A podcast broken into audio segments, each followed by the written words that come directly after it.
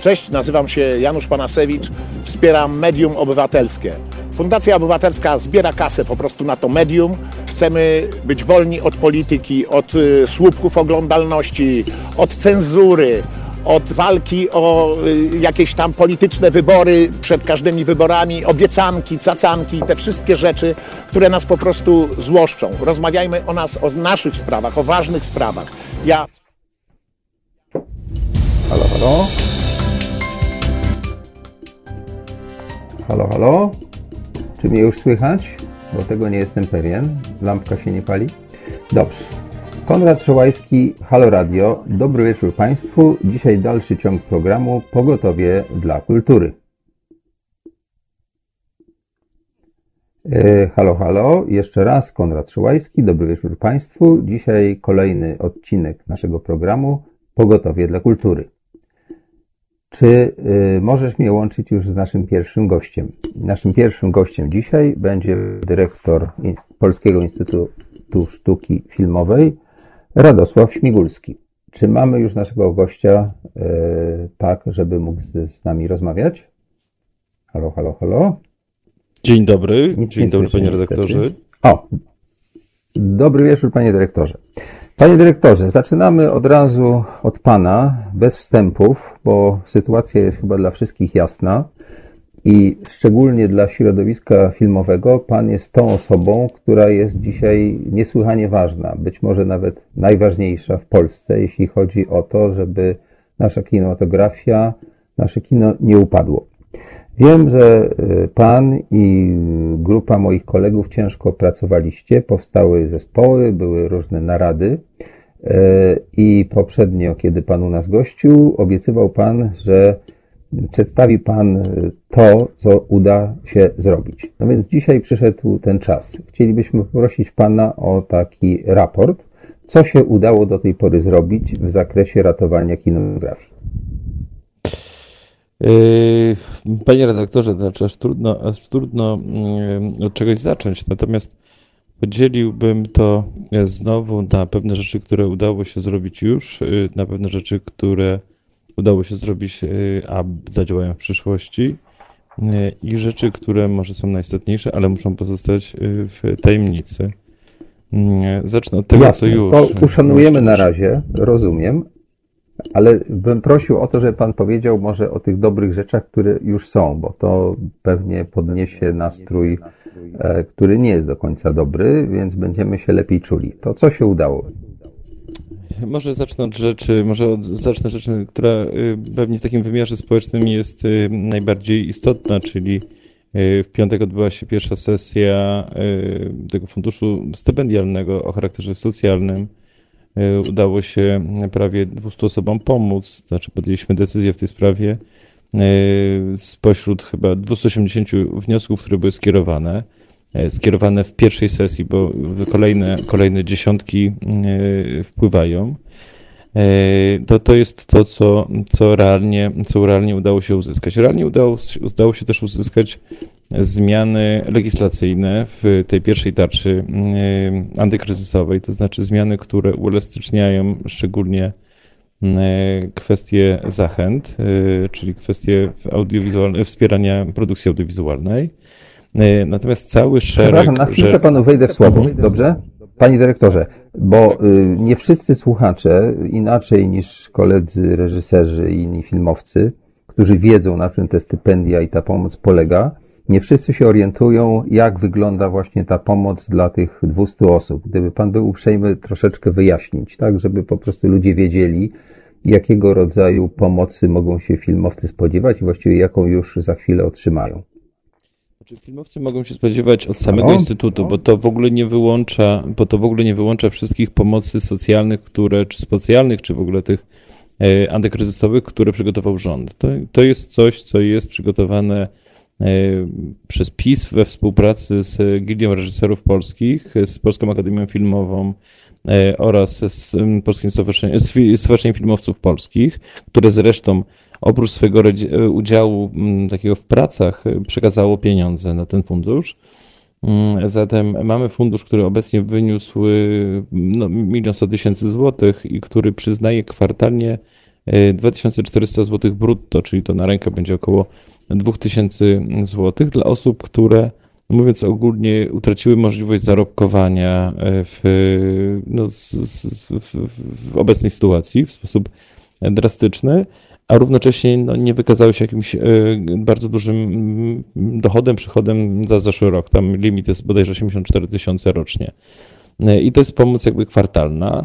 E, I, I, tak jak, jak powiedziałem wstępnie, to jest pomoc, która jest pomocą inną niż wszystkie te pomoce przestojowe, postojowe, zmniejszenie ZUS-ów i tak dalej, która jest oferowana przez rząd. To jest coś, to jest coś co co ma pomóc przetrwać ten najtrudniejszy, ten najtrudniejszy moment, no chyba w ogóle w historii polskiej kinematografii, osobom, którzy, które mają najtrudniej, którym najtrudniej się w tej sytuacji odnaleźć. Myślę tutaj w szczególności o ludziach związanych z kinem artystycznym, z kinem dokumentalnym, z kinem animowanym. Y, dlatego no, podjęliśmy taką decyzję i, no, i udało się ją zrealizować. To, to jest jakby, to jest Za to bardzo panu dziękujemy. I chciałem tylko mm, powiedzieć, bo nie wszyscy może się orientują, że większość filmowców y, żyje w taki sposób, że zarabia y, robiąc film i wtedy ma umowę o dzieło. I jeśli czeka na ten film rok, dwa, a potem go robi i y, dostanie jakieś honorarium, to oczywiście jest wszystko w porządku. Ale jeśli ta produkcja się zawali, co stało się bardzo wieloma, to w tym momencie po tych dwóch czy czasem trzech latach przygotowań zostaje jakby na lodzie, prawda? I dlatego jest ta pomoc, bo to chyba jest ważne, żeby słuchacze rozumieli, że to nie jest jałmużna, to jest po prostu wyciągnięcie ręki do ludzi, którzy dużo zainwestowali i przez tę nieszczęsną pandemię, pandemię znaleźli się w fatalnej sytuacji. To tak tylko nawiasem chciałem wyjaśnić dla tych, którzy nie do końca wiedzą, że filmowcy nie są aż tak bogaci, jak się czasem wydaje.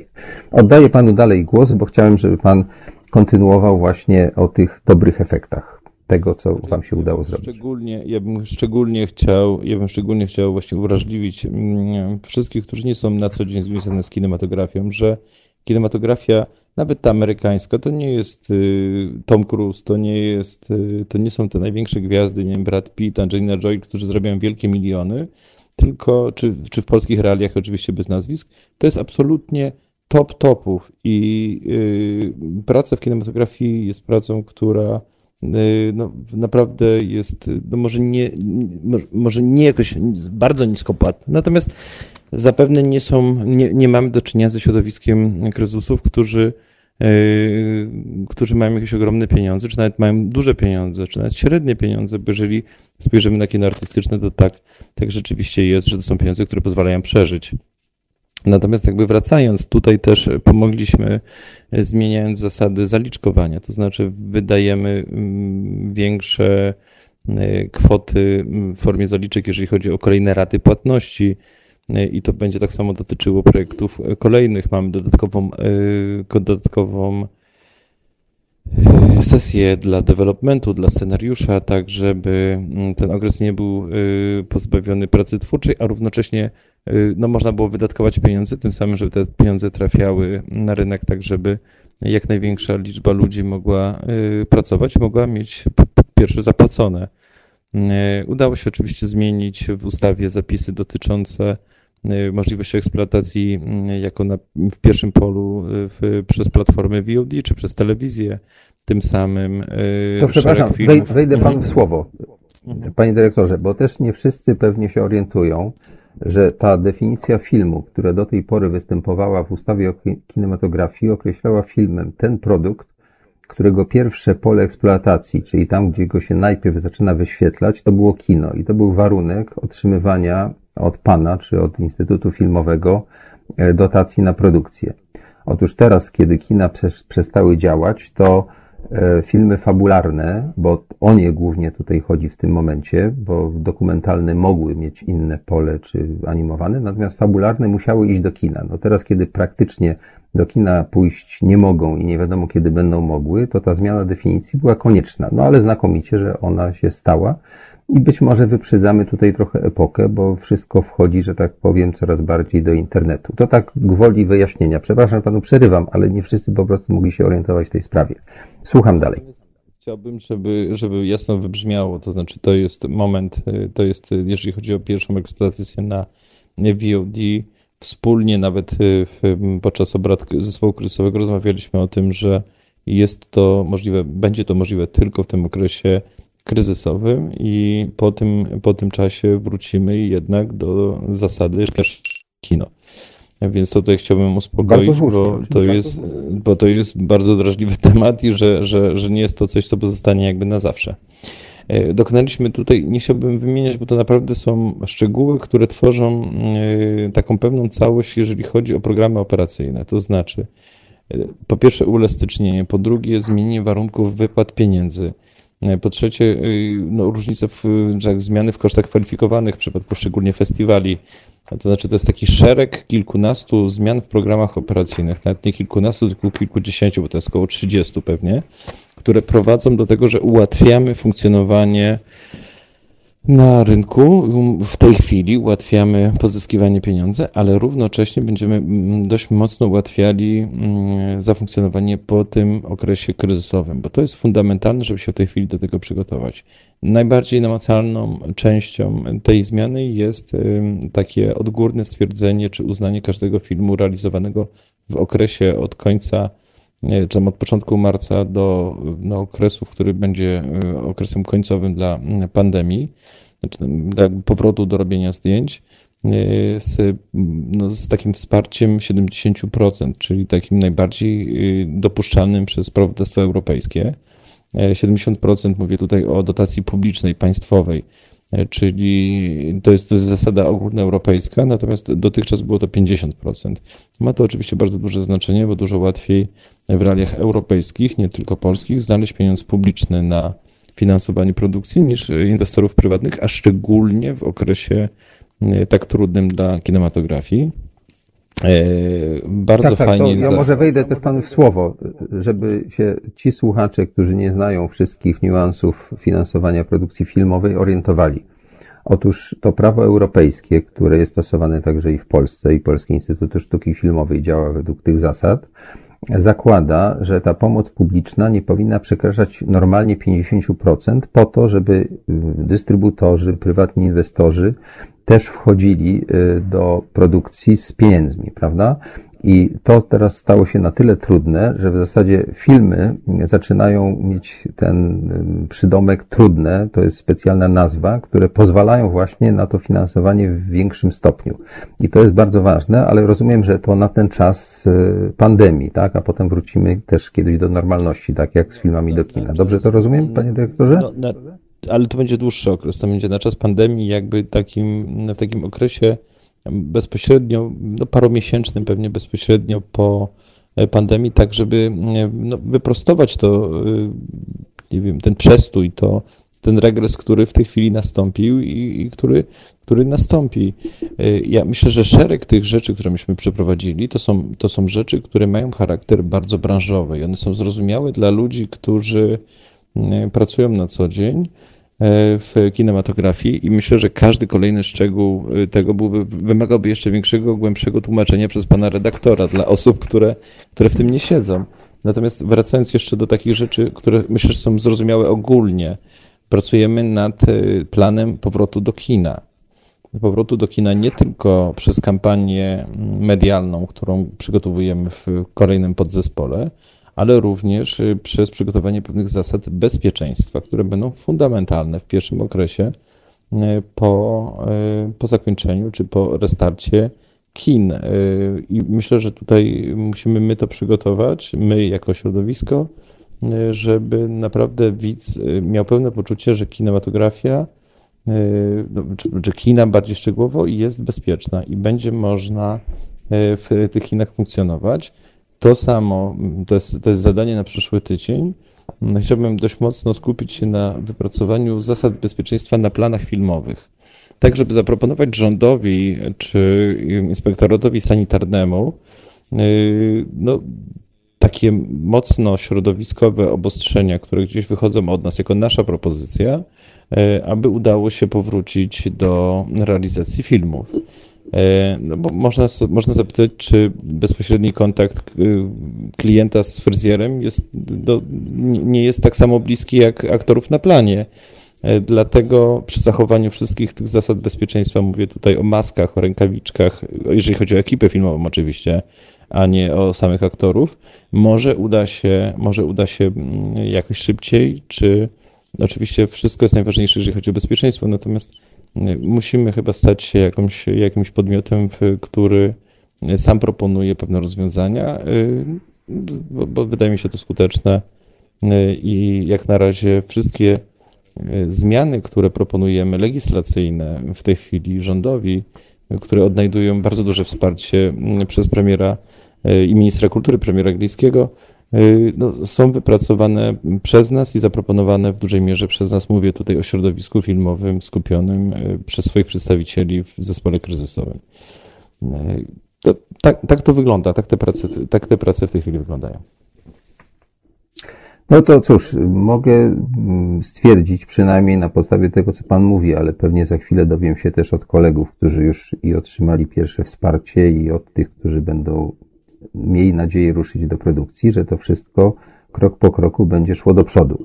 Ja rozumiem, że te pieniądze na przykład dla kolegów, y, którzy znaleźli się w sytuacji trudnej socjalnie, to jest ta pierwsza transza, tak? Czy dobrze mm, to y, pojąłem, że za jakiś czas znowu pojawi się, jeśli dalej ta pandemia będzie trwała i nasza sytuacja będzie trudna, następny, że tak powiem, etap y, wspomagania. Czy to y, możemy na to liczyć? To znaczy, następna sesja w ogóle tego zespołu, do, jeżeli chodzi o pomoc socjalną, będzie w następny piątek i tak się to będzie odbywało mm, co tydzień. E, jeżeli pandemia się będzie wydłużać na tyle, że nie będzie można podejmować prac zawodowych, zarobkowych, e, w, jeżeli chodzi o twórców, no to będziemy musieli zwiększać te limity. Ja w tej chwili negocjuję e, pomoc, czy negocjuję to złe słowo, proszę inne podmioty poza Stowarzyszeniem Filmowców Polskich o dofinansowanie i mam nadzieję, że, że ten fundusz się będzie powiększał. Na razie została wydana, myślę, że jedna trzecia, tak, jak tak na szybko policzę, czy nawet niecała jedna trzecia tego, tych pieniędzy, które są zarezerwowane. Zatem y, no, postaramy się pomóc kilkuset co najmniej artystom, którzy znaleźli się w najtrudniejszej sytuacji. Ale proszę pamiętać, ta pomoc socjalna jasne, ma jasne. Ten, ten, ten, wymiar, ten wymiar chyba oczywiście środowiskowo i ludzko bardzo ważny, natomiast y, szereg zmian, które, które udało się wypracować i szereg rozwiązań i, i, i wniosków i, i, no i planów na przyszłość mają naprawdę bardzo fundamentalne znaczenie dla branży. Y, mało tego, jeżeli te plany legislacyjne, o których ja wiem, które y, dzięki zespołowi Y, kryzysowemu, a w dużej mierze też dzięki podzespołowi, y, który do tego został wydelegowany, udadzą się, czy zostaną zrealizowane, to polska branża filmowa po tym kryzysie naprawdę znajdzie się w innej rzeczywistości. I to nie chodzi o rzeczywistość tylko i wyłącznie dla filmowców, ale w ogóle dla artystów w Polsce. Mm, trzymam kciuki, mam nadzieję, że to się wydarzy. Y, mam też nadzieję, że za tydzień, za tydzień będzie można o tym powiedzieć szerzej, może nawet sam y, mm, premier Kliński, jak, jak pan redaktor go drugi raz zaprosi, będzie mógł się pochwalić. Y, więc no, wiem, że w tej chwili walki trwają.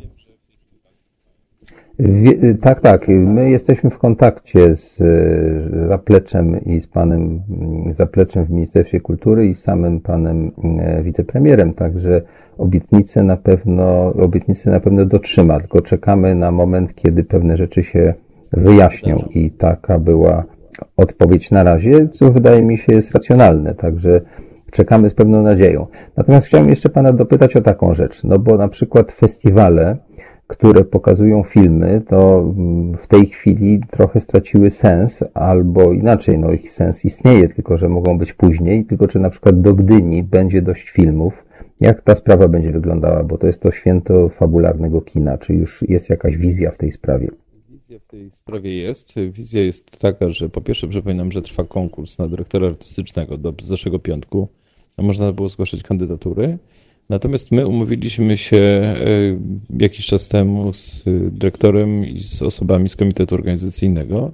Mówię o dyrektorze Kopciu że 15 maja podejmiemy decyzję, jeżeli chodzi o datę festiwalu. E, na chwilę obecną, z wiedzy, którą ja posiadam, gotowych do festiwalu filmów, które no, spełniają poziom artystycznie taki minimalny, ja nie mówię już jakby selekcji, tylko taki minimalny poziom artystyczny, jest kilkanaście, więc wydaje się, że w przypadku 50 filmów w tej wstępnej selekcji w latach poprzednich, to ta, kwota, ta, ta, ta wysokość tych, znaczy ilość tych filmów jest zdecydowanie za mała. E, na dzień dzisiejszy pewnie należy się spodziewać przesunięcia. Na kiedy?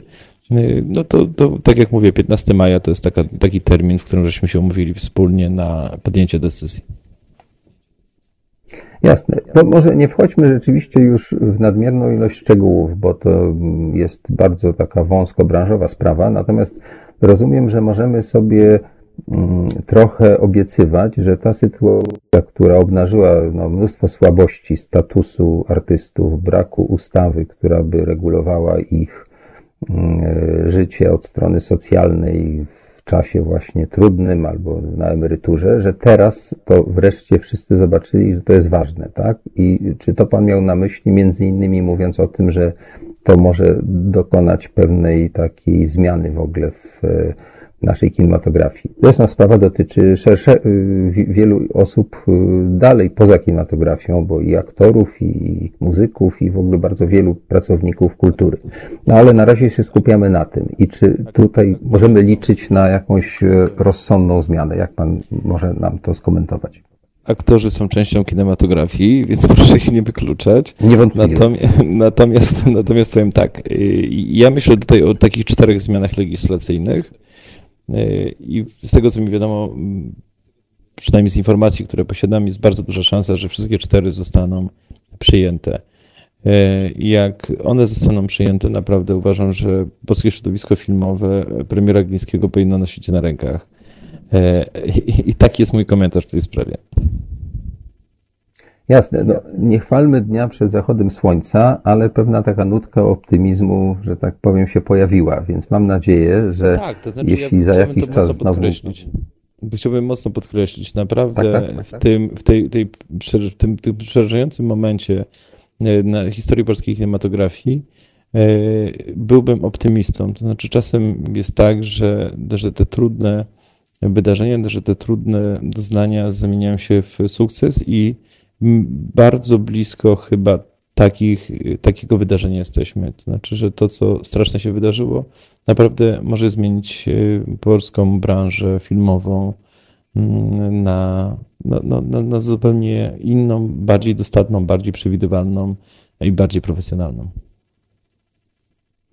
Cóż, no, pozostaje wierzyć, e, że pański optymizm e, i, i, energia, którą pan teraz wykazuje, dadzą takie efekty, że rzeczywiście za parę, no może nie tygodni, ale za parę miesięcy będziemy mieli już i plan, i takie, że tak powiem, efekty działania, że perspektywa czasowa będzie jaśniejsza, tak? Bo teraz nie wiemy jeszcze, czy e, ekipy wejdą na plan za parę tygodni, czy za parę miesięcy i kiedy tak naprawdę wrócimy do normalnej pracy, czy parę tygodni kiedy ekipy wrócą na plan, to ja obiecać tego nie mogę. Natomiast y, myślę, że jeżeli mówimy o tej perspektywie zmian, które naprawdę y, na inny poziom polską kinematografię przeniosą, to mówmy o paru tygodniach. Taka jest moja wiedza.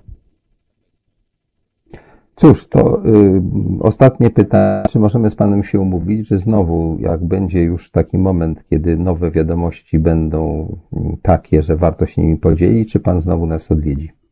Tak, oczywiście. Bardzo uprzejmie dziękuję. Dzisiaj naszym gościem był pan e, Radosław Śmigulski, dyrektor Polskiego Instytutu Sztuki Filmowej. Dziękuję panu, dziękuję państwu. Proszę Państwa, więc znaleźliśmy się w takiej sytuacji, mm, że e, z jednej strony jest e, dosyć trudno, a nawet, nawet bardzo trudno, ale jak ja porównuję na przykład tak na szybko działania Polskiego Instytutu Sztuki Filmowej e, z tym, co słyszę, że miasto Warszawa przeznacza na pomoc dla artystów, to dopiero za parę tygodni będzie możliwość składania wniosków o to, żeby jakiś NGOs się starał o to i to będzie milion złotych do podziału, a tutaj już, jeśli dobrze usłyszałem, było milion sto tysięcy złotych jako pomoc socjalna dla 200 filmowców. Więc wydaje się, że PiS w tej sytuacji, no może nie jest najbogatszą instytucją i nie, nie jest porównywalny pewnie z jakimiś takimi instytucjami w Niemczech czy we Francji, które pewnie są bardziej hojne, no to jednak znalazł się w stosunku do, do reżyserów, operatorów e, e, i w ogóle wszystkich pracowników filmów no, znalazł się w taki, znalazł sposób, żeby im pomagać. Więc wydaje mi się, że powinniśmy na to patrzeć e, jednak z pewnym optymizmem. Chociaż oczywiście proszę kolegów, e, żeby raportowali, jak wygląda sytuacja, no żebyśmy mieli ogląd tej sprawy e, z różnych punktów widzenia. I mam nadzieję, że optymizm dyrektora Śmigulskiego znajdzie po prostu potwierdzenie w raportach kolegów.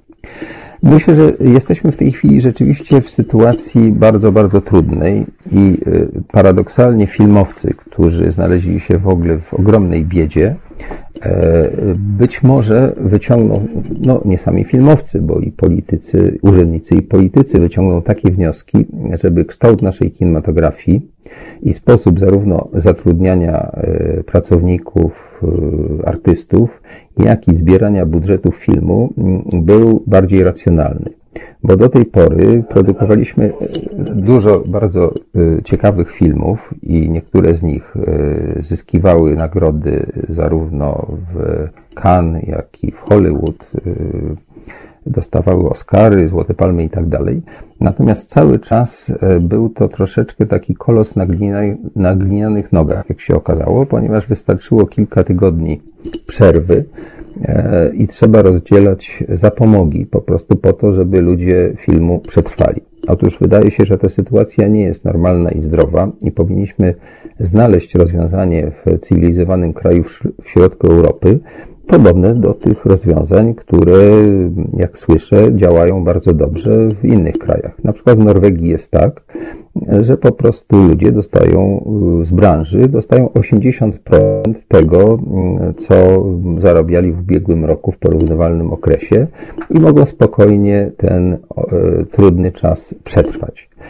Pewnie nie jest to w nieskończoność, ale też i pandemia nie będzie trwała wiecznie, tylko w którymś momencie dojdzie do tego, że już będziemy wracali do normalnego funkcjonowania. E, chciałbym, żebyśmy teraz e, przez chwilę mogli odetchnąć, posłuchać muzyki.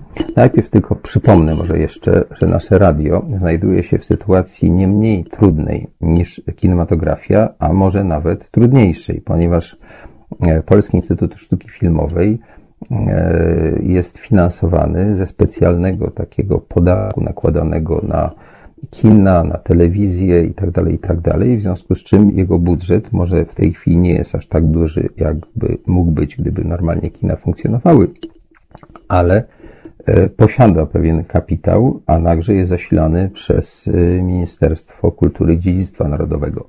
Nasza stacja radiowa, Medium Obywatelskie, E, istnieje i żyje tylko dzięki temu, że Państwo chcą nas słuchać. Chcecie mieć ten komunikat, chcecie mieć ten przekaz zupełnie niezależny, wynikający z tego, że my po prostu staramy się dać Wam tę informację, która nam się wydaje prawdziwa. Staramy się to sprawdzać, staramy się przedstawiać najbardziej istotne i, i takie no, e, ważące społecznie sprawy z różnych punktów widzenia. Więc taki apel przy okazji, żebyśmy się tutaj dalej na to nasze radio składali. I jak słyszę, powstaje też w tej chwili odrodzi się wkrótce Radio Trójka, co pokazuje, no taka niezależna trójka, co pokazuje, że istnieje w ogóle taka społeczna potrzeba, żeby tego rodzaju placówki istniały. E, tylko, żeby to nie był taki dylemat, czy myć zęby, czy ręce. Kiedyś Boj Żeleński o tym pięknie pisał, mianowicie trzeba myć i zęby, i ręce. W związku z czym zarówno trzeba wspierać i trójkę, trzeba wspierać nas, trzeba wspierać wszystkie te niezależne inicjatywy. No a teraz już e, myślę, że warto posłuchać muzyki. Budzi mnie bicie serc Ozzy. Halo Radio. Gadamy i trochę gramy.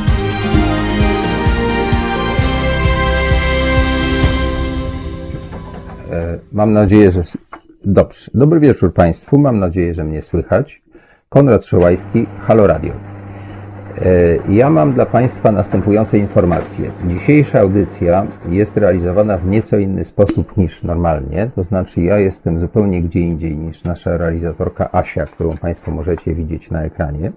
Dlatego czasem proszę wybaczyć mi e, pewne kłopoty komunikacyjne, bo musimy to robić no, niejako zdalnie.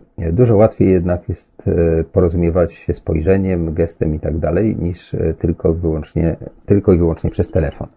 Przypominam, że można do nas dzwonić. E, Słuchacze są mile widziani jako osoby komentujące lub zadające pytania. Telefon 22 9059 22, ewentualnie maile szolajski małpa halo.radio.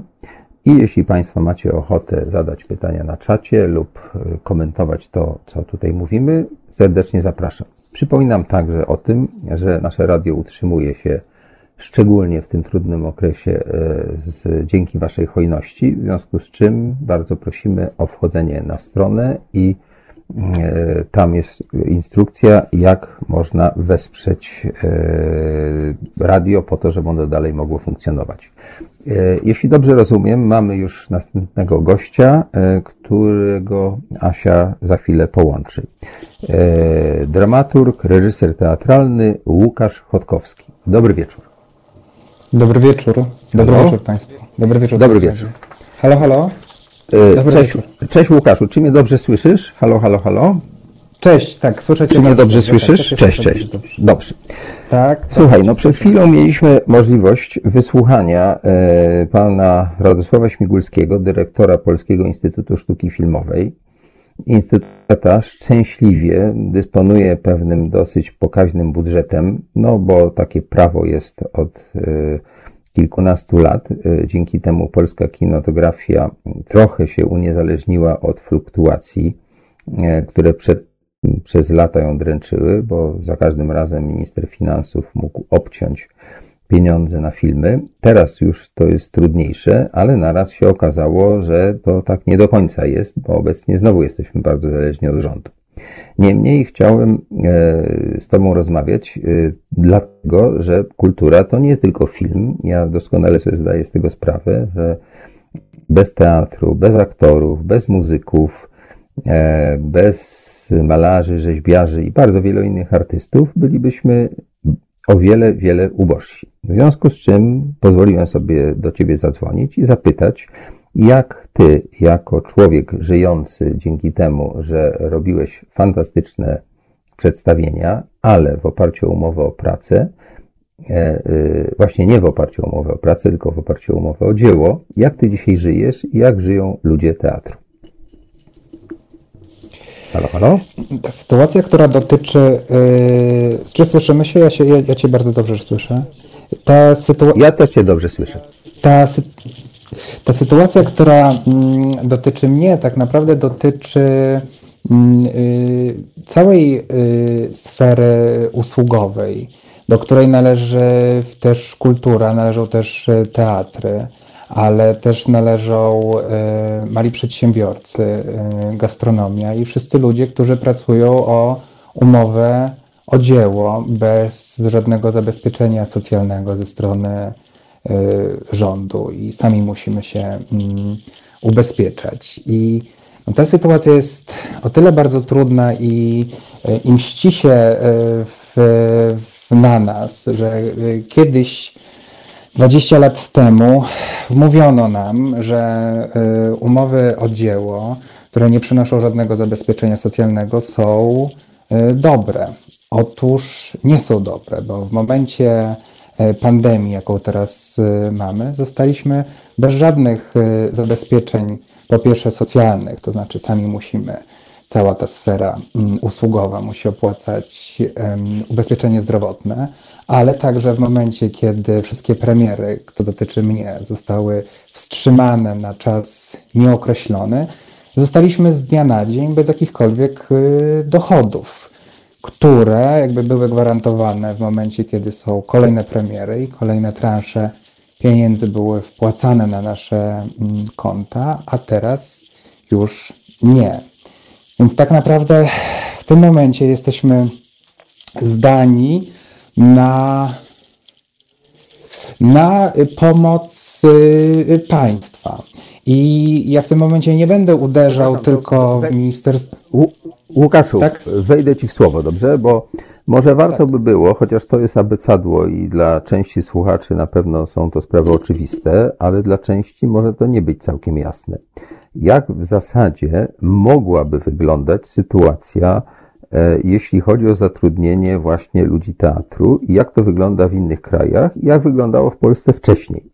Ja mogę tak spróbować to nakreślić, a ty bym chciał, żebyś mnie poprawił. Otóż do pewnego momentu, jeszcze jak żyliśmy w e, niezbyt, że tak powiem, przyjaznym klimacie PRL, niezbyt przyjaznym, jeśli chodzi o wolność wypowiedzi i no, cały szereg naruszeń praw człowieka, ale dużo bardziej przyjaznym, jeśli chodzi o sposób zatrudnienia artystów.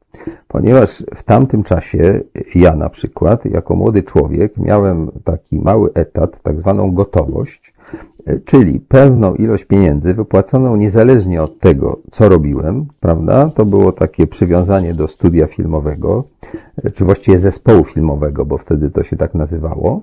A wówczas, kiedy wykonywałem jakąś pracę, czyli pisałem scenariusz, e, lub reżyserowałem film, to była zawierana umowa o dzieło i wtedy dostawałem dosyć e, rozsądne honorarium, no, wynikające właśnie z tej pracy. Natomiast tak czy inaczej, na takim minimalnym poziomie, ale w PRL-u wszystko było dotowane, w związku z czym koszty były stosunkowo niewielkie, jeśli chodzi o właśnie życie, nie wiem, czynsz, y, żywność i tak dalej, no to można było spokojnie przeżyć. Y, Ten model został zakwestionowany i większość ludzi, nie tylko zresztą artystów, e, e, straciła etaty i została zachęcona do tego, żeby stanąć na własnych nogach i żyć w oparciu o to, co sami zdołają, że tak powiem, e, wypracować. To jest model taki liberalny, kapitalistyczny, umożliwiający szybki rozwój i reforma Balcerowicza w pewnym sensie była właśnie tym, co spowodowało, że no, dzisiaj Polska jest rzeczywiście bardzo rozwinięta. Tak? Mamy sklepy, no dzisiaj to jest w ogóle jeszcze inaczej przez pandemię, ale generalnie rzecz biorąc sklepy były pełne, e, drogi były wybudowane, no trochę dzięki Unii e, Europejskiej, ale w ogóle jakość życia się drastycznie poprawiła. E, Ale właśnie artyści, e, czyli wszyscy ci ludzie z kategorii takiej jak muzycy, kompo, no, kompozytorzy to troszeczkę inaczej, ale nieco podobnie, muzycy, którzy wykonują muzykę, aktorzy, pracownicy teatrów, e, reżyserzy, operatorzy i tak e, żyli z umów o dzieło. No, ci, którzy mieli dużo pracy i te umowy były stosunkowo wysokie, mogli całkiem nieźle zarabiać, ale jest to zawód bardzo konkurencyjny i czasem tak się zdarzało, że mogłeś mieć jedną, drugą czy trzecią premierę, a potem pewien przestój, prawda? Trzeba było trochę pieniędzy oszczędzić. E, I to było to, co działało w Polsce przez ostatnich, no przynajmniej paręnaście lat, jak nie dłużej. W krajach zachodnich, takich demokracjach typu skandynawskie, czy, czy Francja, czy Niemcy, tam jest ustawodawstwo i związki zawodowe, które zabezpieczają artystów na ten czas trudny. Tam nie ma y, tych etatów takich jak w PRL-u, ale w sytuacji, kiedy mój operator pracujący we Francji, e, Francuz polskiego pochodzenia, nie ma pracy, on po prostu dostaje całkiem pokaźne pieniądze, bo to jest tak skonstruowane, żeby był zabezpieczony. W Norwegii to jest 80% dochodu z ubiegłego roku. Natomiast u nas jest to dokładnie zero, tak? To jest ta sytuacja, w której znalazłeś się ty i duża grupa twoich kolegów. Czy dobrze to nakreśliłem? Tak, to jest, y, dobrze to nakreśliłeś i to jest sytuacja zero i trzeba dodać jeszcze jedną y, bardzo ważną y, rzecz, to znaczy my, y, artyści pracujący na umowę o dzieło, taki jak i przytoczona przeze mnie inni y, pracujący w sektorze usługowym, my płacimy normalne podatki. e, jak wszyscy obywatele. I w momencie, kiedy jesteśmy chwili pandemii, oczekuję od państwa i to polskiego, i, y, i to nie jest żadna jałmużna, tylko z państwem polskim łączą mnie podatki, które co miesiąc płacę do wspólnej y, kasy państwa polskiego, że w momencie, kiedy jako zostaliśmy teraz, państwo polskie otoczy mnie opieką mnie oraz innych y, ludzi pracujących w sektorze usługowym. Otóż nie za bardzo się tak dzieje. Przepraszam cię, Łukaszu, chcę to bardzo jasno E, wyrazić i podkreślić. Mianowicie to rzeczywiście nie jest tak, jak to sformułowałeś, znaczy to jest tak, jak sformułowałeś, czyli to nie jest żadna jałmużna, to jest tak, że my także płacimy podatki, jak wszyscy, i z tych podatków utrzymuje się nasze państwo. W związku z tym, tak, w trudniejszych tak. momentach powinno, y, podobnie jak, nie wiem, jest finansowana policja, wojsko, szkolnictwo, służba zdrowia i tak dalej, powinno też zadbać o ludzi, którzy znaleźli się w kłopocie, prawda? Bo jeśli byś na przykład złamał nogę, no to w szpitalu powinni ci ją złożyć i nie, płaci, i nie płacisz za to, prawda? Natomiast w sytuacji, kiedy rzeczywiście nie jesteś w stanie zarabiać, i to nie dlatego, że jesteś leniwy, tylko po prostu państwo stwierdziło, że nie możemy wychodzić z domu, bo jest pandemia, tak? To państwo przerwało możliwość pracy twoją. W związku z czym w pewnym sensie państwo bierze za ciebie odpowiedzialność, podobnie jak i za mnie. Czy zgadzasz się z tą interpretacją? Tak, tak, tak, tak. Tak to, w, tak to powinno wyglądać. Tylko Niestety w praktyce y, tak to nie wygląda, tylko wygląda y, skrajnie inaczej. To znaczy, że zostaliśmy y, bez żadnego zabezpieczenia socjalnego oraz bez żadnej pomocy ze strony państwa. Ale to też związane jest z jedną rzeczą, że trzeba zwrócić uwagę, że przez ostatnie 20 lat kultura w państwie polskim jest skrajnie niedofinansowana, ale też jest y, niedofinansowany skrajnie cały y, mm, sektor y, usługowy. Co roku obcina się kolejne dotacje na kulturę i na sektor usługowy i wszyscy dyrektorzy instytucji, artyści mówią damy radę. Otóż trzeba powiedzieć teraz głośno i wyraźnie, otóż nie, nie damy więcej rady. Problemem jest też to, że już zaczyna się teraz mówić, że w, po pandemii będą robione drastyczne cięcia na kulturze, ponieważ w Polsce, jeśli robi się cięcia, zawsze dotyczy to sfery kultury. I proszę Państwa, proszę sobie teraz wyobrazić, jeśli teatry, filharmonie, galerie stracą dofinansowanie 50%, 20% z samorządów, z ministerstwa, z województw, Przecież nas czeka klęska, nas czeka ubóstwo, zamykanie instytucji kultury, setki tysięcy ludzi straci pracę, a co łączy się z tym? Setki tysięcy ludzi znajdzie się na bruku, a co łączy się z tym? Kultura i sztuka przestaną w Polsce pomału istnieć. I pytanie jest do państwa polskiego, i pytanie to kieruję do ministerstwa, do prezydentów miast, do samorządów, do województw.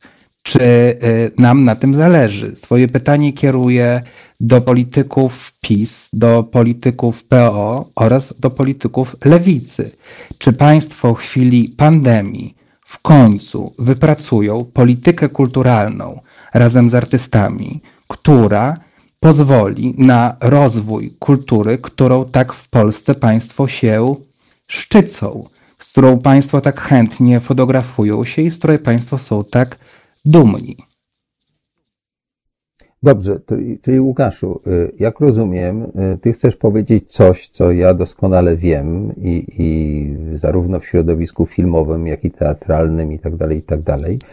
Y, my mamy poczucie, że w tej chwili jest źle, ale tak naprawdę za parę tygodni czy za parę miesięcy, jak pandemia się skończy i ludzie, no, nazwijmy to normalnie pracujący, wrócą do pracy, to my niestety my prawdopodobnie będziemy mieli z tym o wiele większy kłopot i ten kłopot nie będzie trwał kilka tygodni, nie będzie trwał kilka miesięcy, tylko może trwać nawet kilka lat. A co się stanie wtedy z tymi ludźmi, którzy no, muszą z czegoś żyć, e, mają rodziny, mają kredyty, mają dzieci itd., tak itd., tak no to państwo na razie jakoś za bardzo w tej sprawie się nie określiło. Wprawdzie y, tutaj bym chciał odrobinę, nie tak bardzo, ale odrobinę obronić ministra kultury, bo ogłosił, że wydatki na kulturę z budżetu państwa wzrosły. Co prawda w międzyczasie pieniądz stracił wartość, więc prawdopodobnie można by to dokładniej policzyć i sprawdzić, czy one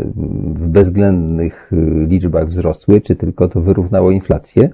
Ale faktem jest, że Mm, taka liberalna polityka, która wcześniej była obowiązująca, została trochę zamieniona na taką politykę, gdzie e, minister kultury jest wicepremierem i twierdzi, że chce to zreformować.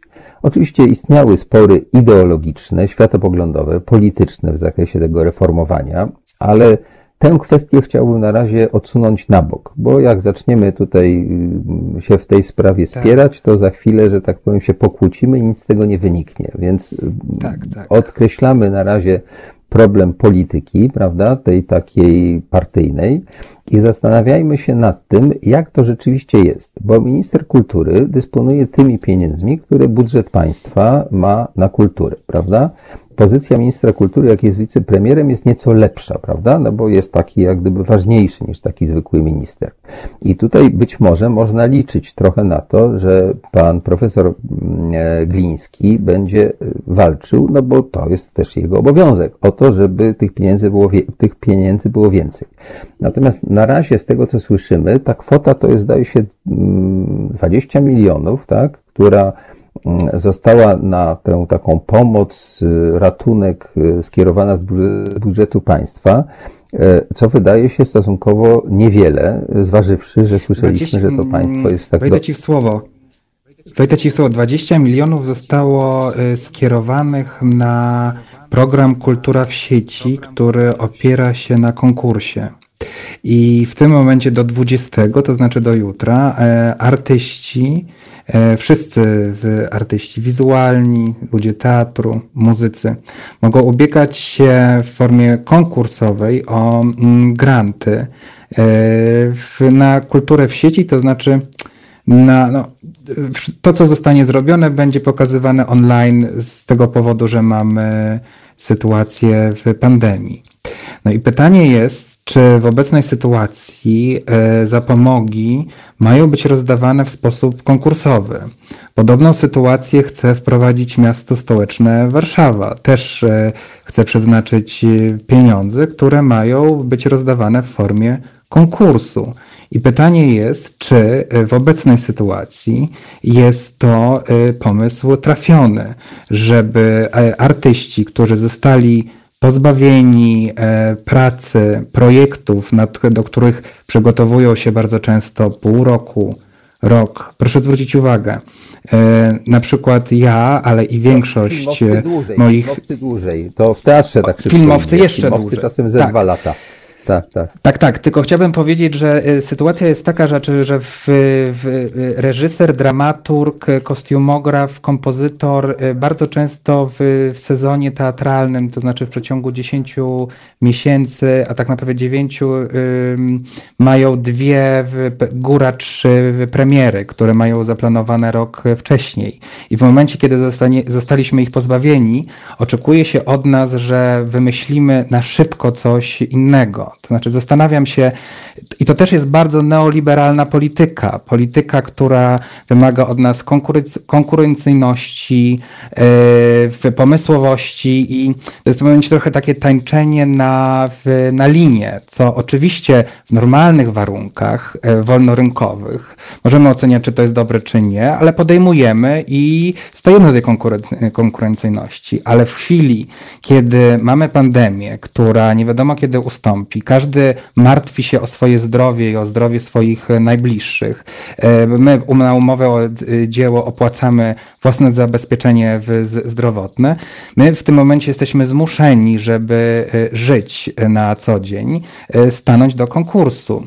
I to jest pytanie, czy to jest dobra forma pomocy dla y, artystów? Czy samorządy, województwa i Ministerstwo Kultury nie powinny, tak jak w Niemczech, przeznaczyć y, pomocy zapomogi socjalnej? Bo oczywiście to trzeba dodać. Y, ministerstwo rozpisało zapomogę socjalną i została nami przyznana i zapomoga socjalna jednorazowa, podkreślam jednorazowa, wynosi 1800 złotych perspektywie teatry zostaną uruchomione za pół roku lub nie będą działały do 31 grudnia 2020 roku. Mam w tym momencie pytanie do wszystkich polityków, niezależnie od opcji, do wszystkich samorządów, prezydentów miast, ministra kultury. Jak za 1800 zł artyści mają przeżyć? No, to jest pytanie w zasadzie retoryczne, dlatego że to jest oczywiste, że za te pieniądze przeżyć się nie da, nawet bardzo, bardzo skromnie. E, ja rozumiem, że to jest zapomoga i znaleźliśmy się w sytuacji dosyć takiej żenującej, dlatego że z jednej strony e, uważamy jako ludzie, którzy uprawiają sztukę, tak, zakładając, że to, co robimy, jest jakoś wartościowe i powinniśmy być wynagradzani i także państwo powinno jakoś to doceniać, a z drugiej strony, no, musimy jakoś prosić, tak, wnosić w sposób e, uniżony, tak jak w komedii Fredry Zemsta, Cześnik tam, nie Cześnik, tylko tak. przepraszam, Rejen tak ra, radzi, tak, e, i, i, i Papkin się robi wobec niego bardzo grzeczny, jak e, się orientuje, że to była tylko taka forma no, wynikające z podstępu, a my musimy ten podstęp w zasadzie traktować jako naszą taką powinność wobec tych władz, tak? Przy czym to nie chodzi tak naprawdę o politykę obecnego obozu władzy, bo to jest dziedzictwo ostatnich kilkunastu lat, przynajmniej właściwie praktycznie całego trzydziestolecia. I także dotyczy to samorządów, które akurat nie zawsze są w rękach PiSu. E, I warto może się zastanowić, tak jak ty to powiedziałeś, nad tym, jak w ogóle te e, sprawy ustawić inaczej. Tutaj Radosław Śmigulski sugerował, że się coś w kinematografii bardzo zmieni. Poprzednio, jak rozmawiałem z e, panem ministrem kultury Neglińskim, to też mówił o tym, że już kończą się prace przy ustawie dotyczącej statusu artysty. Więc być może zmierzamy paradoksalnie w tej tragicznej sytuacji do jakiegoś rozwiązania no, bardziej rozsądnego, bo to w innych krajach rzeczywiście jest. Polska jest tutaj jakoś wyjątkowo tak powiem, wyjątkowo fatalnym miejscem, mimo że jest to stosunkowo zasobny kraj. No już nie jesteśmy tym takim w takim ogonie, prawda? Tutaj i pensje wzrosły i, i widać wyraźnie, jak się rozejrzymy wokoło, że, że, że wszystko jakoś tak się całkiem nieźle rozwinęło. Natomiast nie ma zupełnie myślenia o tym, y, co stanowi taki jakby sens istnienia człowieka. E, jest to słynne powiedzenie Churchilla, że w czasie II wojny światowej, że właściwie e, sens prowadzenia wojny z Hitlerem polegał też na obronie kultury, prawda? E, że, że to, że, że musimy, no to w pierwszym rzędzie ocalić zdrowie i życie obywateli, to to jest oczywiste, ale potem nastąpi jakaś taka pustka, wyjałowienie, ponieważ bardzo wiele osób odejdzie z tego zawodu, tylko zostaną jacyś maniacy, tak? I po prostu zwyczajnie będzie ogromna zapaść. E, ja mam nadzieję, że optymizm e, dyrektora e, Śmigulskiego nie zostanie, że tak powiem, zderzony z twardą rzeczywistością, ale mogę sobie wyobrazić coś takiego, co przeżywaliśmy w latach 90., kiedy no, trzeba było zabiegać niesłychanie o jakichś sponsorów. Nawet pamiętam, telewizja publiczna wymuszała na nas, ja tam miałem jakieś programy robić, żebyśmy sami znajdowali pieniądze, żebyśmy po prostu przynieśli gotowy produkt niejako za darmo, tak? I żeby jeszcze ten sponsor zapłacił telewizji za to, że go łaskawie puści. No więc wracamy jakby do punktu wyjścia. Wejdę ci w słowo, to znaczy mm, obecnie e, ta historia zaczyna się powtarzać. To znaczy bardzo często e, instytucje kultury są zmuszane do pozyskiwania e, sponsorów, grantów zagranicznych, żeby móc w ogóle funkcjonować. I pytanie mm, jest takie, czy państwo polskie w ogóle potrzebuje kultury, bo bardzo chętnie, e, i mówię w tym momencie e, e, niezależnie od opcji politycznej, w, czy, bo bardzo chętnie politycy ściskają się z, z artystami, podają im dłonie i chwalą się sukcesami, które polska kultura odnosi na arenie międzynarodowej. Trzeba też mm, podkreślić jedną rzecz. Proszę zwrócić uwagę, to znaczy, że na filmy polskie mm, i jak, jak wzrosła widownia na, na filmach polskich oraz w ogóle na filmach. Proszę zwrócić uwagę, jak wzrosła widownia e, w, w teatrze, ile, w, jaki jest szeroki odbiorca. O to chodzi, że, w, że polska widownia jest bardzo wyrobioną e, publicznością, gotową na e, i eksperymenty formalne, i na poważną artystyczną rozmowę.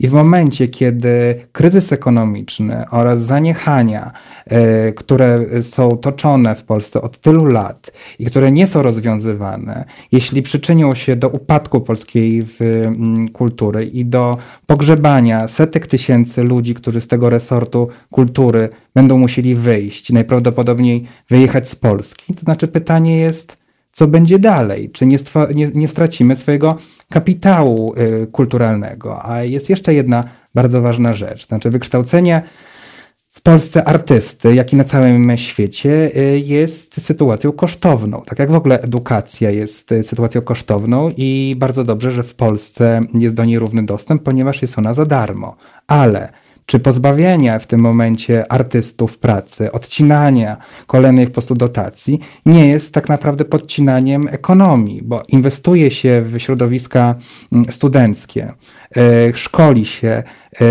młodych, wspaniałych artystów i w tym momencie, gdzie oni mają pójść, gdzie mają znaleźć pracę, jak mają napędzać gospodarkę, bo proszę zwrócić uwagę, kultura w sposób niesamowity napędza gospodarkę i artyści są w Polsce bardzo mm, potrzebni, zawsze byli. Kultura była w Polsce bardzo ważna tylko nie w sferze ekonomicznej, bo zawsze tutaj była sytuacja inna, ale na przykład ten sytuacja z pandemią pokazuje, jak bardzo ważna w Polsce jest kultura, to znaczy ile osób w tym momencie, będąc odciętych po prostu od niemocy, czy nie, przez niemoc wyjścia na, na zewnątrz, spędza czas w internecie, ogląda spektakle online, czyta książki online, koncerty y, online. Przecież to jest, cał, to jest cały segment bardzo ciężkiej pracy.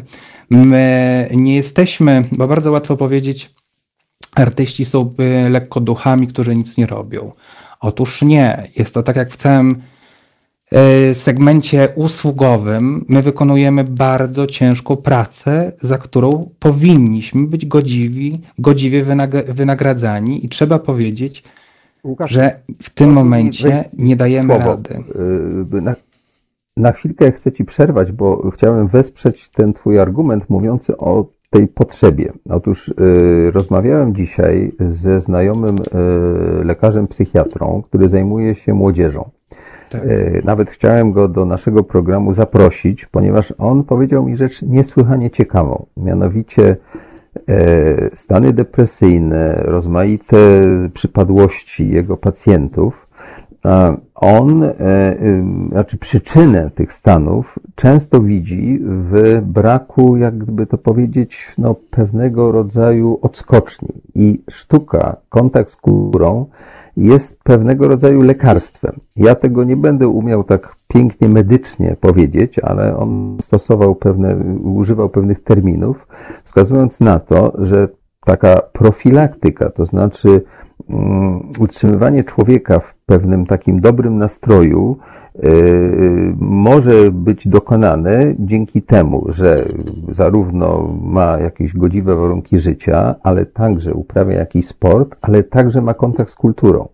Że jeśli brakuje któregoś z tych elementów, no tego, tej pełni człowieczeństwa, to tam zaczynają się problemy, tam jest potrzebny lekarz, tam są potrzebne lekarstwa i paradoksalnie kosztuje to jeszcze więcej lub mamy do czynienia z tragediami. Także to nie jest tak, że my się prosimy dlatego, że to ma jakąś wartość. Nie, to tak. ma pewną taką wartość profilaktyczną, podobnie jak szkoła. No, gdyby nie było szkół, prawda, no to społeczeństwo nie byłoby wykształcone, nie mogłoby wytwarzać produktów i tak dalej. Więc szkolnictwo jest potrzebne nie tylko dlatego, że tak cywilizacja każe. Nie, to jest praktyczne. I jest też pewnego rodzaju mm, taką oczywistością w Polsce, ale jakby zapomnianą. Polska się odrodziła po 123 latach zaborów, w dużej mierze dlatego, że to poczucie przynależności do społeczeństwa, narodu, e, wynikało w dużej mierze z siły polskiej kultury. No, gdyby krótko mówiąc nie było Mickiewicza, Słowackiego, Krasińskiego, Prusa, Sienkiewicza tak, tak. i tak dalej, i tak dalej, to być może ta polska tożsamość by się rozpłynęła pomiędzy Austrią, Niemcami, Ros Rosją tak tak dalej. Także gdzieś tam politycy o tym dzisiaj zapomnieli, o czym na przykład pamięta Józef Piłsudski. Józef Piłsudski był wielbicielem słowackiego. E, za czasów e, właśnie e, rządów Piłsudskiego, pamiętam, Bojżeleński załatwił ten taki słynny uzysk, że ludzie kultury mieli pewnego rodzaju no, nieco bardziej uprzywilejowaną pozycję właśnie dlatego, że byli doceniani. Sanacja przy wszystkich swoich wadach i, i, i, i tragedii, której y, II wojny światowej w dużej mierze spowodowanej tym, że sanacja nie umiała przygotować kraju na e, te okoliczności i zderzenie Rosji i Niemiec, to jednak potrafiła jakby trochę zadbać o to, czego dzisiaj jak gdyby nie widzimy. I to nie chodzi tylko o PiS, bo to chodzi w ogóle o te wszystkie partie polityczne, o, o których mówiliśmy, które e, lansowały ten liberalny model przez wiele lat. Dzisiaj PiS niby tak e, no, robi te transfery społeczne, ale one jakby mają inny charakter. Zdecydowanie brakuje właśnie tego, o czym ty mówiłeś. Tylko e, na koniec, bo już powoli musimy mm, dobijać do, do, do jakiejś puenty, powiedz mi, czy widzisz jakieś światełko w tunelu, tak? E, używając języka e, generała Jaruzelskiego. Czy jest jakaś perspektywa, którą my moglibyśmy zobaczyć i czy jest jakaś droga, którą moglibyśmy pójść? Jeden z naszych słuchaczy napisał, że obecny rząd pewnie zaproponuje to samo, co lekarzom, żebyśmy wyjechali, tak? Część lekarzy wyjechała, ma się bardzo dobrze. Moja znajoma E, przyjaciółka pracuje teraz w Szwecji, zarabia dobre pieniądze i uważa, że to w ogóle fantastycznie, że mogła wyjechać. Polska ją wykształciła za ogromne pieniądze, tak? I teraz ona pracuje dla Szwedów. Ja nie mam nic przeciwko Szwedom. Ja w ogóle pracuję ze Szwedami i to jest w ogóle fantastyczne, że. Ale to, to jest o czym mówimy, to znaczy, że ktoś został wykształcony i państwo polskie włożyło w niego pieniądze i teraz jest strata No właśnie, ale to jest jednak pewna strata, tak, że, tak. Nie, że państwo polskie nie umie stworzyć takich warunków życia dla swoich obywateli, żeby chcieli tutaj być, prawda? Szczególnie ci tacy, którzy mogą znaleźć pracę gdzie indziej. I teraz pytanie jest takie, czy tacy ludzie jak ty, jak ja, jak wielu naszych kolegów, czy możemy stworzyć, nie wiem, jakiś program, jakiś ruch, jakiś projekt, który by był w pewnym sensie nadzieją, prawda? Czy będziemy ja uważam... czekali, aż wicepremier Gliński przepcha tę ustawę, czy my też możemy coś zrobić? Ja uważam, że to jest tak. Stowarzyszenie Filmowców Polskich działa bardzo prężnie. Gilda e, reżyserów filmowych działa bardzo prężnie. Teraz e, bardzo prężnie zaczęła e, działać Gildia reżyserek i reżyserów teatralnych. E, uważam, że tak samo e, mm, powinny znaleźć się tak samo ludzie, którzy są związani ze sztukami mm, pięknymi i performatywnymi. I e, najlepszą sytuacją w obecnym czasie byłoby zorganizowanie rozmów panelowych z rządzącymi oraz z samorządowcami. E, niezależnie od opcji politycznej, bo ponieważ jakby samorządy też mają w ręku bardzo dużą siłę, ponieważ dotują wiele instytucji e, kulturalnych. Więc ym, niedobrze jest, że w tym momencie zaczynają już y, straszyć, że pieniądze będą drastycznie obcinane, tylko razem ze wszystkimi artystami, ze wszystkich dziedzin powinny być zorganizowane, ok- powinien, być zorganizowany okrągły stół oraz prowadzone negocjacje. Chyba, że politycy, niezależnie od opcji politycznych, nie chcą w Polsce kultury i chcą ją y, wykończyć. A jeśli tak tego chcą, no to niech to powiedzą otwarcie i wtedy, no wtedy chyba wszyscy wyjedziemy. No nie, nie. Myślę, że to prowokujesz troszkę, że zbyt mocno mówisz, ale ja powiem publicznie. Zapraszamy władze miasta Warszawy, żeby ich przedstawiciel był uprzejmy odezwać się do nas, bo ja próbowałem, to się nie udało. Nie wiem dlaczego. Wykonałem ileś telefonów, dowiedziałem się, że tam już nie będę używał nazwisk. Jakaś osoba może nam coś powiedzieć, ale ta osoba nie odpowiedziała ani na moje SMS-y, ani na moje telefony. W związku z czym e, bardzo proszę, żeby nasz samorząd, stolica Polski, to jest wizytówka, najbogatsze miasto, żeby po prostu przedstawiciel powiedział, dlaczego tylko milion złotych, dlaczego ten nieszczęsny konkurs dla NGO-sów i dlaczego jakby tak wolno, jeśli PiS mógł szybciej, jeśli minister Gliński mógł szybciej, to co jest z miastem Warszawą? Ja słyszę, że w innych miastach jest ponoć troszkę lepiej, ale też bym chętnie posłuchał w tej sprawie mm, e, komentarzy czy, czy jakichś informacji od naszych słuchaczy z Krakowa, Gdańska e, czy Poznania. E, Na jest- dzisiaj, Łukaszu, Tak, tak, tylko jest bardzo- jeszcze jedna rzecz. W innych miastach wszystko też jest Aha, w ramach Mhm. obietnic. Em, W tym momencie nie są przyznawane żadne zapomogi. y, Są cały czas obietnice, znaczy wszystkie samorządy mówią o obietnicach. I to się na razie na obietnicach y, kończy we wszystkich dużych y, miastach. No więc czekamy, co dalej. No. To Czekamy. wzywamy samorządy, Wzywamy. Nie, nie tylko w Warszawie, ale także w Krakowie, także w Poznaniu, także w Katowicach i także w Trójmieście. Ja słyszę, że na przykład ma być festiwal filmowy w Krakowie, co wydaje mi się po prostu jakimś farsowym pomysłem w momencie, gdy nie ma pomocy dla ludzi, żeby zwyczajnie przeżyli. Więc bardzo prosimy samorządy, będziemy do nich też dzwonili, żeby ich przedstawiciele odezwali się, powiedzieli, co w tej sprawie robią, bo żyją z naszych podatków. E, Łukaszu, przepraszam bardzo, ale powoli musimy kończyć, Tak, ponieważ e, chciałem wysłuchać jeszcze innych głosów. E, Tak, Ciebie, oczywiście. jeśli oczywiście zechcesz jeszcze przyjąć zaproszenie, za jakiś czas chętnie zaprosimy, żebyś powiedział, co się zmieniło i być może będzie lepiej. Bardzo Mam chętnie. nadzieję. Trzymam kciuki.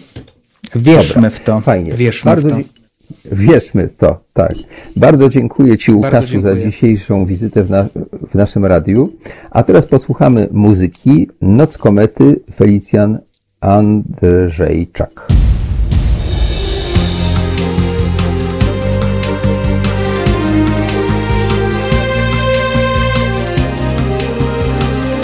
Halo Radio.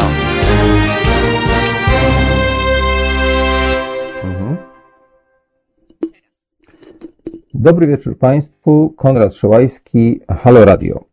Dzisiaj znowu rozmawiamy o kulturze, pogotowie dla kultury, ponieważ w moim przekonaniu kultura jest e, najbardziej zagrożona nie tylko teraz, ale przez najbliższe miesiące, a być może lata. Dlatego zajmujemy się tym tematem, ponieważ bez filmów, bez e, przedstawień teatralnych, bez książek, koncertów uważam, że nie będziemy mogli żyć normalnie. Nie wrócimy do takiego sposobu życia, który no, wydaje się naturalny i właściwy dla państwa, kraju w środku Europy w XXI wieku.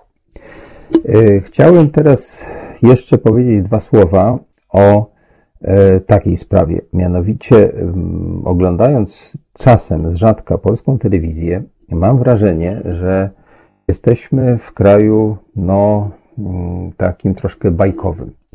E, Za chwilę będziemy mieli gościa, z którym będę o tym rozmawiał, to znaczy w ogóle o kulturze. Może będzie chciał skomentować także telewizję, a jeśli tego nie zrobi, to ja to zrobię później, ponieważ wydaje mi się, że telewizja publiczna i w ogóle telewizja jest też elementem e, kultury.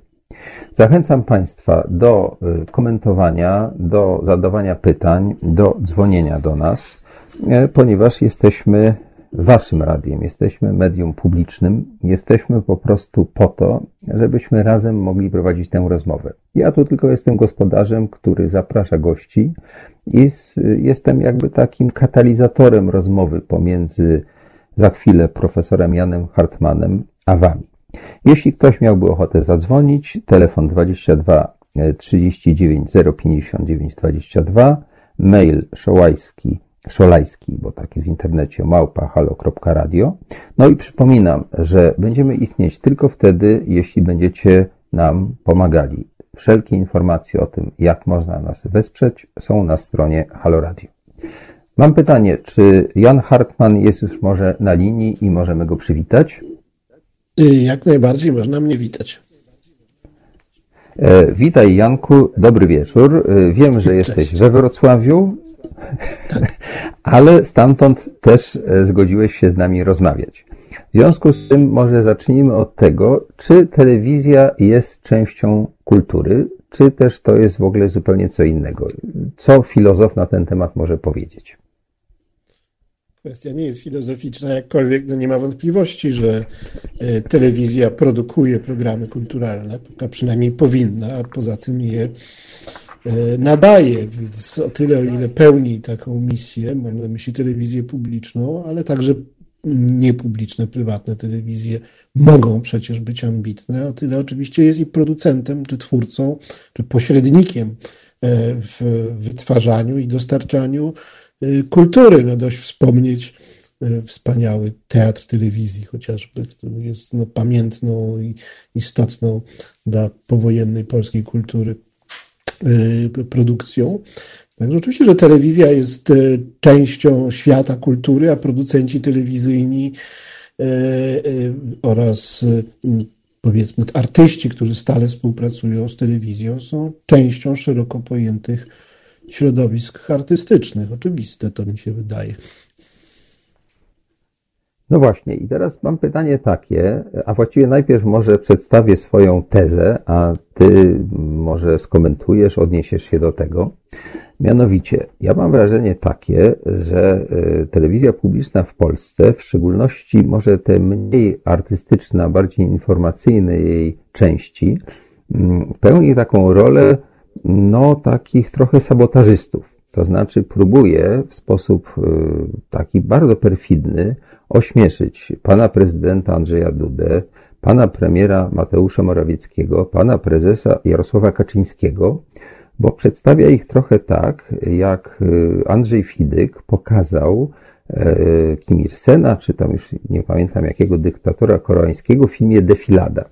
To znaczy y, w sposób tak dziwacznie podniosły, groteskowy wręcz, przez nadmierną ilość pochwał, przez zachwyt, a promuje opozycję, ponieważ zawsze się jakby y, normalny człowiek zastanawia, dlaczego ktoś jest atakowany i zaczyna się tym interesować. Ja pamiętam, że jak byłem młodym człowiekiem, to kiedyś w Trybunie Ludu, który normalnie nie czytałem, ale akurat mi wpadła w ręce, to są lata 70., przeczytałem o jakimś Adamie Michniku i Jacku Kuroniu, że to jacyś okropni ludzie.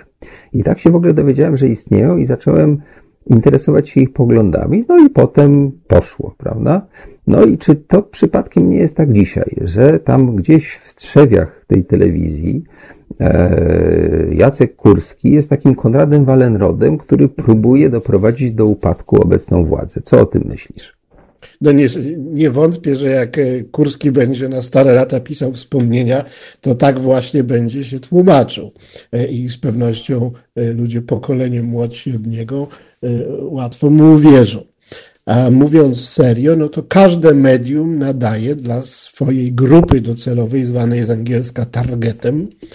E, I to, co jest dla nas, e, widzów mediów, odbiorców mediów liberalnych, śmieszne, żenujące, co jest e, szytą grubymi nićmi propagandą, dla naturalnych odbiorców i adresatów tych programów jest jak najbardziej skutecznym utrwalaczem ich więzi z, z reżimem. Dokładnie tak samo było e, w PRL-u. No, dla niektórych e, te cukierkowe materiały na temat gospodarskich wizyt towarzysza Gierka w różnych zakładach pracy były albo nieznośne, albo śmieszne, a, a dla tej połowy, może większości, chyba większości społeczeństwa, która popierała władzę, no, był to uspokajający i budujący e, komunikat.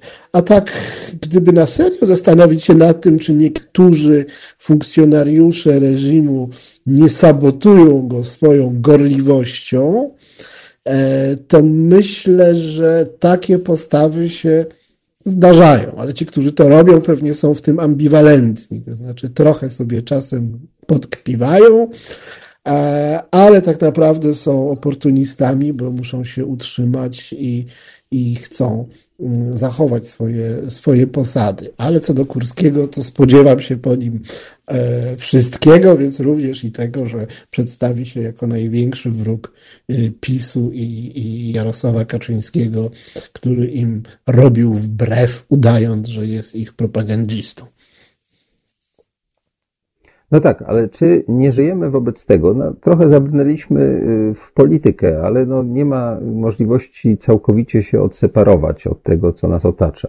Więc czy y, nie jest to sytuacja trochę groźna i, i, i taka jakby dla wszystkich niedobra, że y, wiarygodność obecnych władz, tak w zakresie polityki kulturalnej, jak i w ogóle w zakresie różnych innych działań, jest odbierana właśnie przez tę telewizję publiczną ponieważ wiele spraw, które dzisiaj są, wymagają działania administracji państwowej i, i decyzji premiera, jest rozstrzygana w sposób, wydaje się, rozsądny, prawda? Także pewne ograniczenia naszej swobody poruszania, konieczność zachowania zasad higieny i tak dalej, to wszystko wydaje się bardzo potrzebne po to, żeby pandemia nas nie zniszczyła.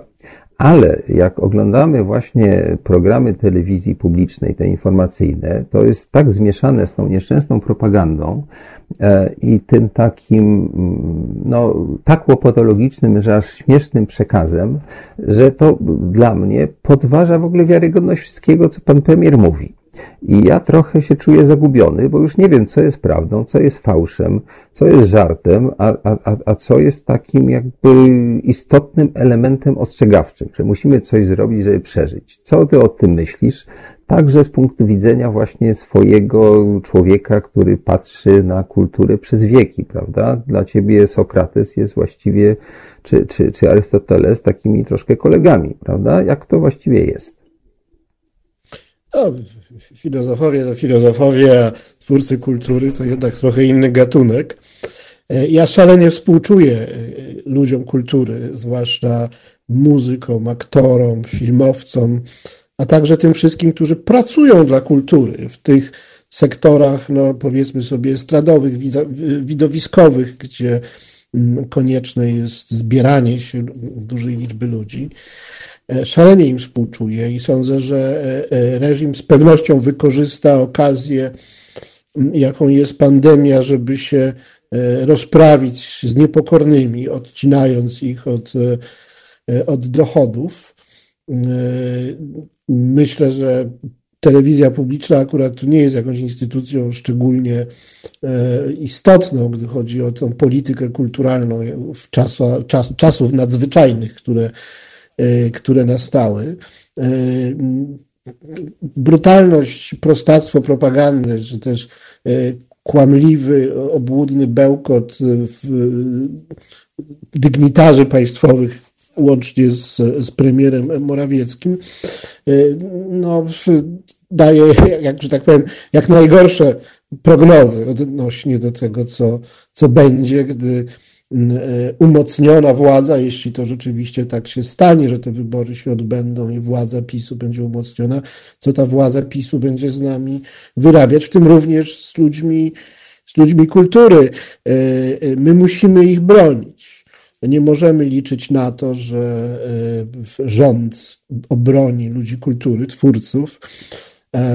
Muszą się zaktywizować wszystkie związki, zawodowe, gildie artystów, nie tylko ZAIX, ale przede wszystkim muszą się zmobilizować odbiorcy, widzowie. My wszyscy powinniśmy zapłacić. Powinny być fundusze fundacje ratunkowe dla, dla muzyków, dla aktorów, dla innych ludzi, którzy tę dwu, trzy, czteromiesięczną kwarantanną, odcięciem od zawodu będą dotknięci. Ludzie, którzy nie mają etatów, freelancerzy są w strasznej sytuacji i nie mogą być przez nas opuszczeni.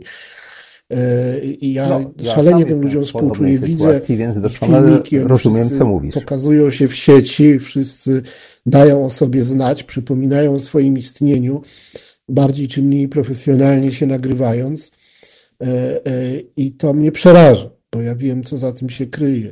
Lęk, lęk o utratę dochodów, e, lęk przed e, zapomnieniem. Prawdopodobnie. Ci najsilniejsi się utrzymają, ale ci słabsi, e, czy ta- tacy powiedzmy no, off-Broadway, czy, czy jacyś tam undergroundowi, czy, czy dopiero rozpoczynający karierę, mogą się nie utrzymać, mogą nie mieć z czego żyć, a to by była jakaś dramatyczna strata, gdybyśmy tych wszystkich freelancerów, młodych zwłaszcza, e, przez te kilka miesięcy stracili. Także wzywam do tego, żeby nie liczyć na instytucje rządowe, tylko po prostu niech będzie takie miejsce, gdzie każdy widz, odbiorca kultury może zapłacić 100 czy 200 złotych, a z tego funduszu będą stypendia dla twórców. Janie, e, to jest bardzo dobry pomysł, ja popieram całym sercem, a teraz chciałem Cię na chwileczkę poprosić, żebyśmy mogli posłuchać telefonu słuchacza, bo prawdopodobnie e, chciałby Ciebie o coś zapytać, skoro zadzwonił w tej chwili. Dobrze. Aniu, czy, Asiu, czy możesz nas połączyć z naszym słuchaczem? Halo, halo, słyszymy się? Halo, halo? Tak, tak, słyszymy się. Dobry Halo? wieczór, witamy na Dobry antenie. wieczór, witam bardzo serdecznie wybitnego reżysera i wybitnego filozofa. E, wspaniałych ludzi, wspaniałych Polaków. Natomiast e, ja chciałbym, ja jestem estradowcem i cieszę się, że pan profesor na chwilę chociaż napomknął o estradę, bo mówić o filmie, o teatrze, a przecież estrada jest jedną z najważniejszych także rzeczy kulturalnych, jakie dzieją się w Polsce. Miał 28 lat, prowadzę kabaret Filip Konopi w Warszawie. To jest taki niszowy kabaret, ale, ale ma swoją publiczność e, wierną od 28 lat. No i y, oczywiście za y, umowę o dzieło podpisuję, a więc żadnych innych.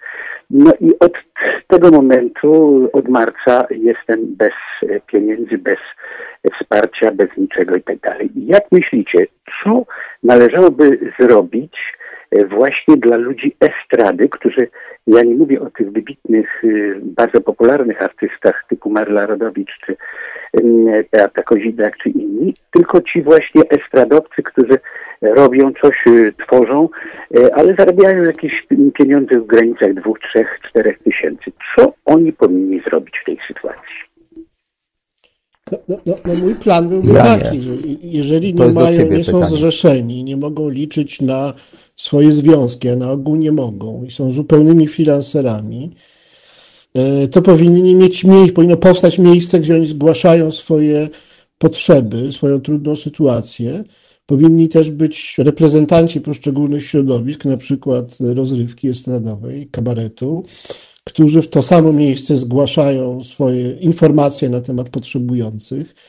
I e, ta baza danych powinna służyć do e, redystrybucji środków z funduszu, na który ludzie powinni jak najszybciej, czyli odbiorcy kultury, wpłacić jakieś sensowne kwoty. Gdyby milion ludzi, bo mniej więcej tyle jest odbiorców kultury wyższej w Polsce, e, gdyby milion ludzi dało po dwa- 200 zł, to by było 200 milionów.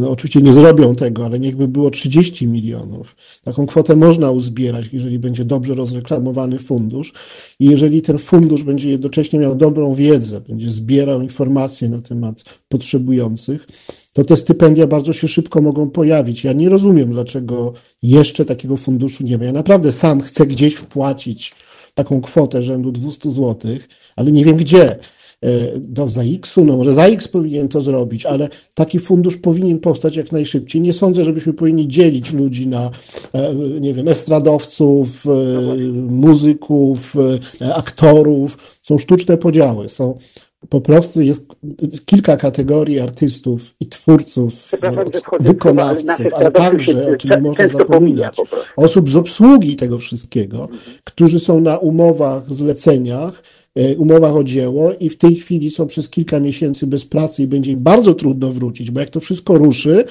to menadżerowie różnych lokali e, układający program, no będą chcieli przede wszystkim odrabiać straty i będzie praca przede wszystkim dla tych, którzy przynoszą pewny dochód, a więc ci ludzie z drugiego szeregu, z trzeciego szeregu, często bardzo zdolni, e, będą musieli jeszcze parę miesięcy poczekać na, w, w, w kolejce. To jest fatalne, więc ten fundusz musi powstać, no niech choćby Halo Radio założy fundusz, ale on musi wreszcie powstać, ci ludzie muszą dostać zabezpieczenie, to nie jest żadna jałmużna, oni mają do tego prawo, my żyjemy jako ludzie mm, kulturalni, my żyjemy e, e, z kontaktu z kulturą, to jest nam niezbędnie potrzebne do życia i my mamy obowiązek w tej chwili za to zapłacić.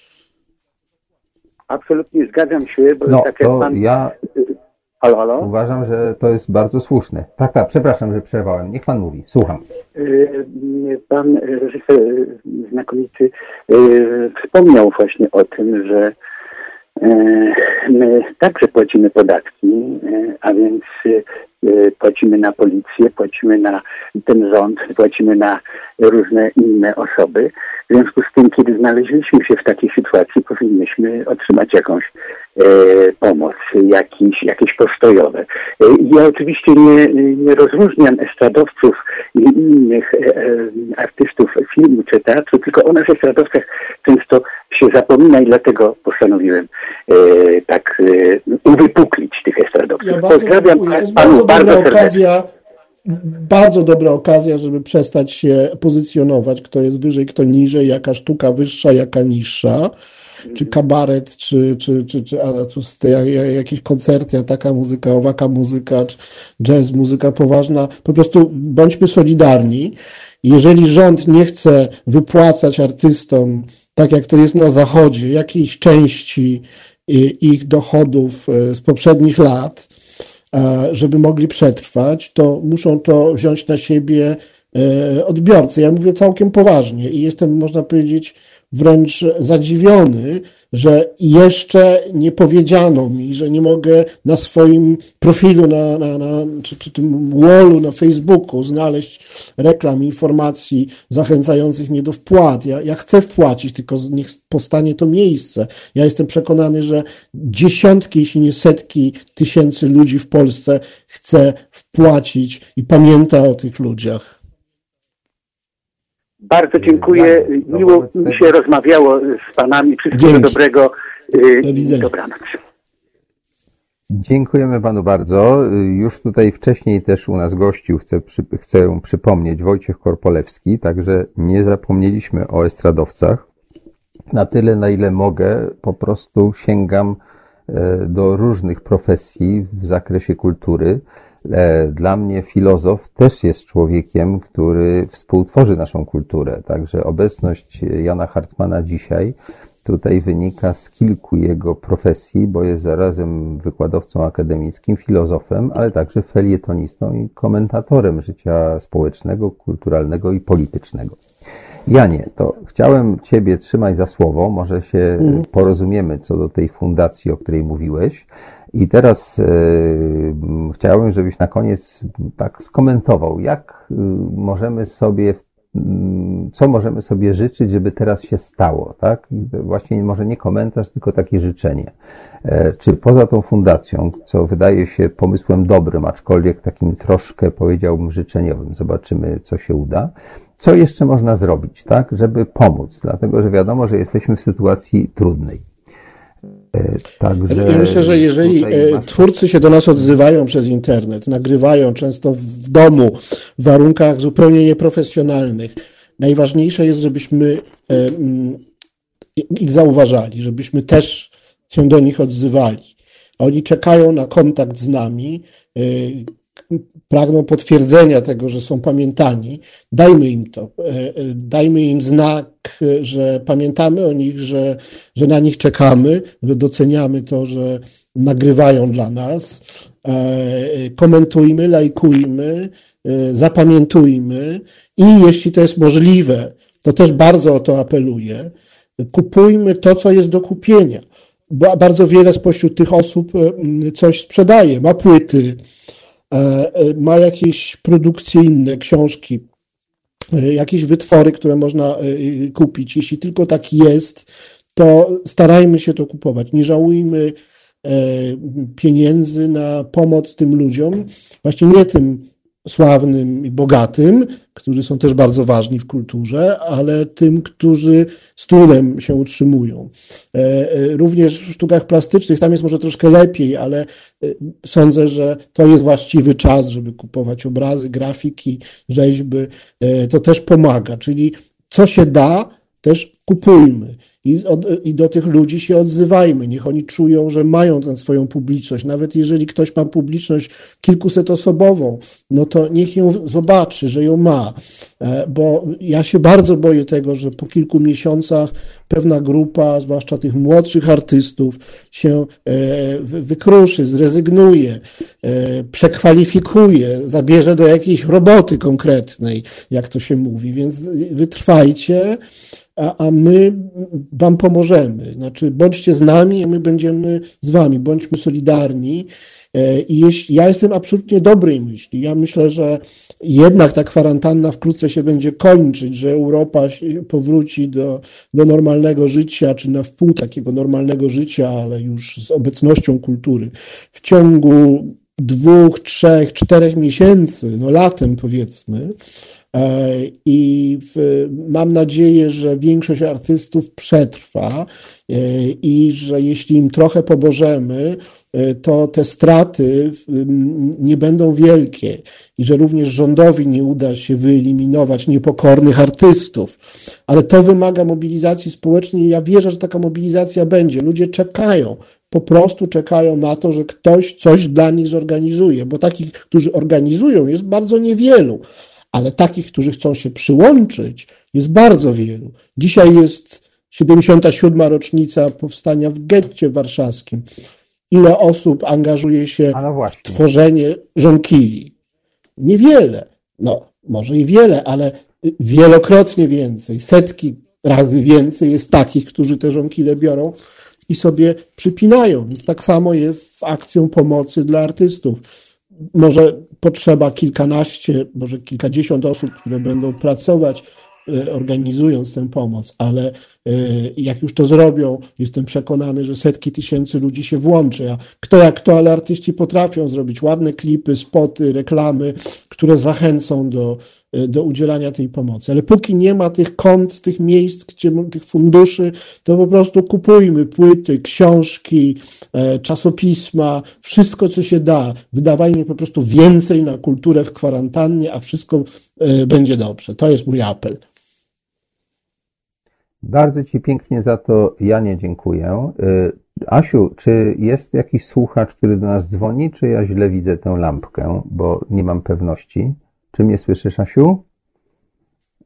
Nie, chyba to jest y, omyłkowe.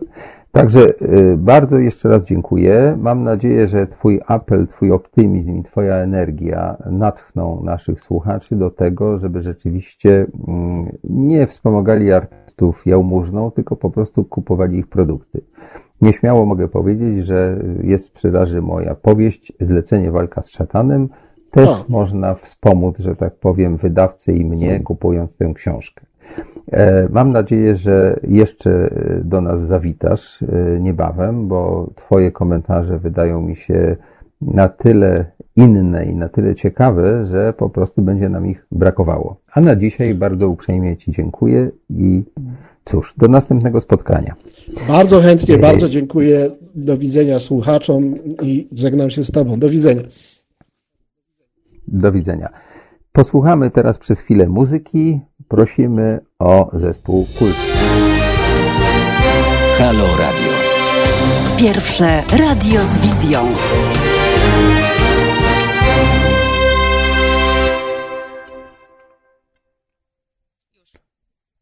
Dobry wieczór Państwu. Witam tych, którzy teraz dopiero do nas dołączyli. Konrad Szołajski, Halo Radio. Kontynuujemy rozmowy o kulturze, o trudnej sytuacji ludzi, którzy tworzą kulturę, którzy żyją z kultury i którzy teraz znaleźli się w wyjątkowo trudnej sytuacji. Naszym kolejnym gościem jest przedstawicielka kinematografii, producentka filmowa, przewodnicząca sekcji producentów e, filmów dokumentalnych Krajowej Izby KIPA, to jest Krajowa Izba Producentów Audiowizualnych. Tak, dobrze powiedziałem. Małgorzata Prociek. Witamy. Dobry wieczór Państwu. E, zaprosiłem dzisiaj Małgorzatę, ponieważ jest to osoba, z którą przez ładnych parę lat już pracowałem i wiem, że jej E, osiągnięcia i taki wgląd w materię jest dosyć e, istotny dla mnie i też taki pogłębiony, ponieważ wykonała dwa pełnometrażowe filmy dokumentalne i sporo takich krótszych.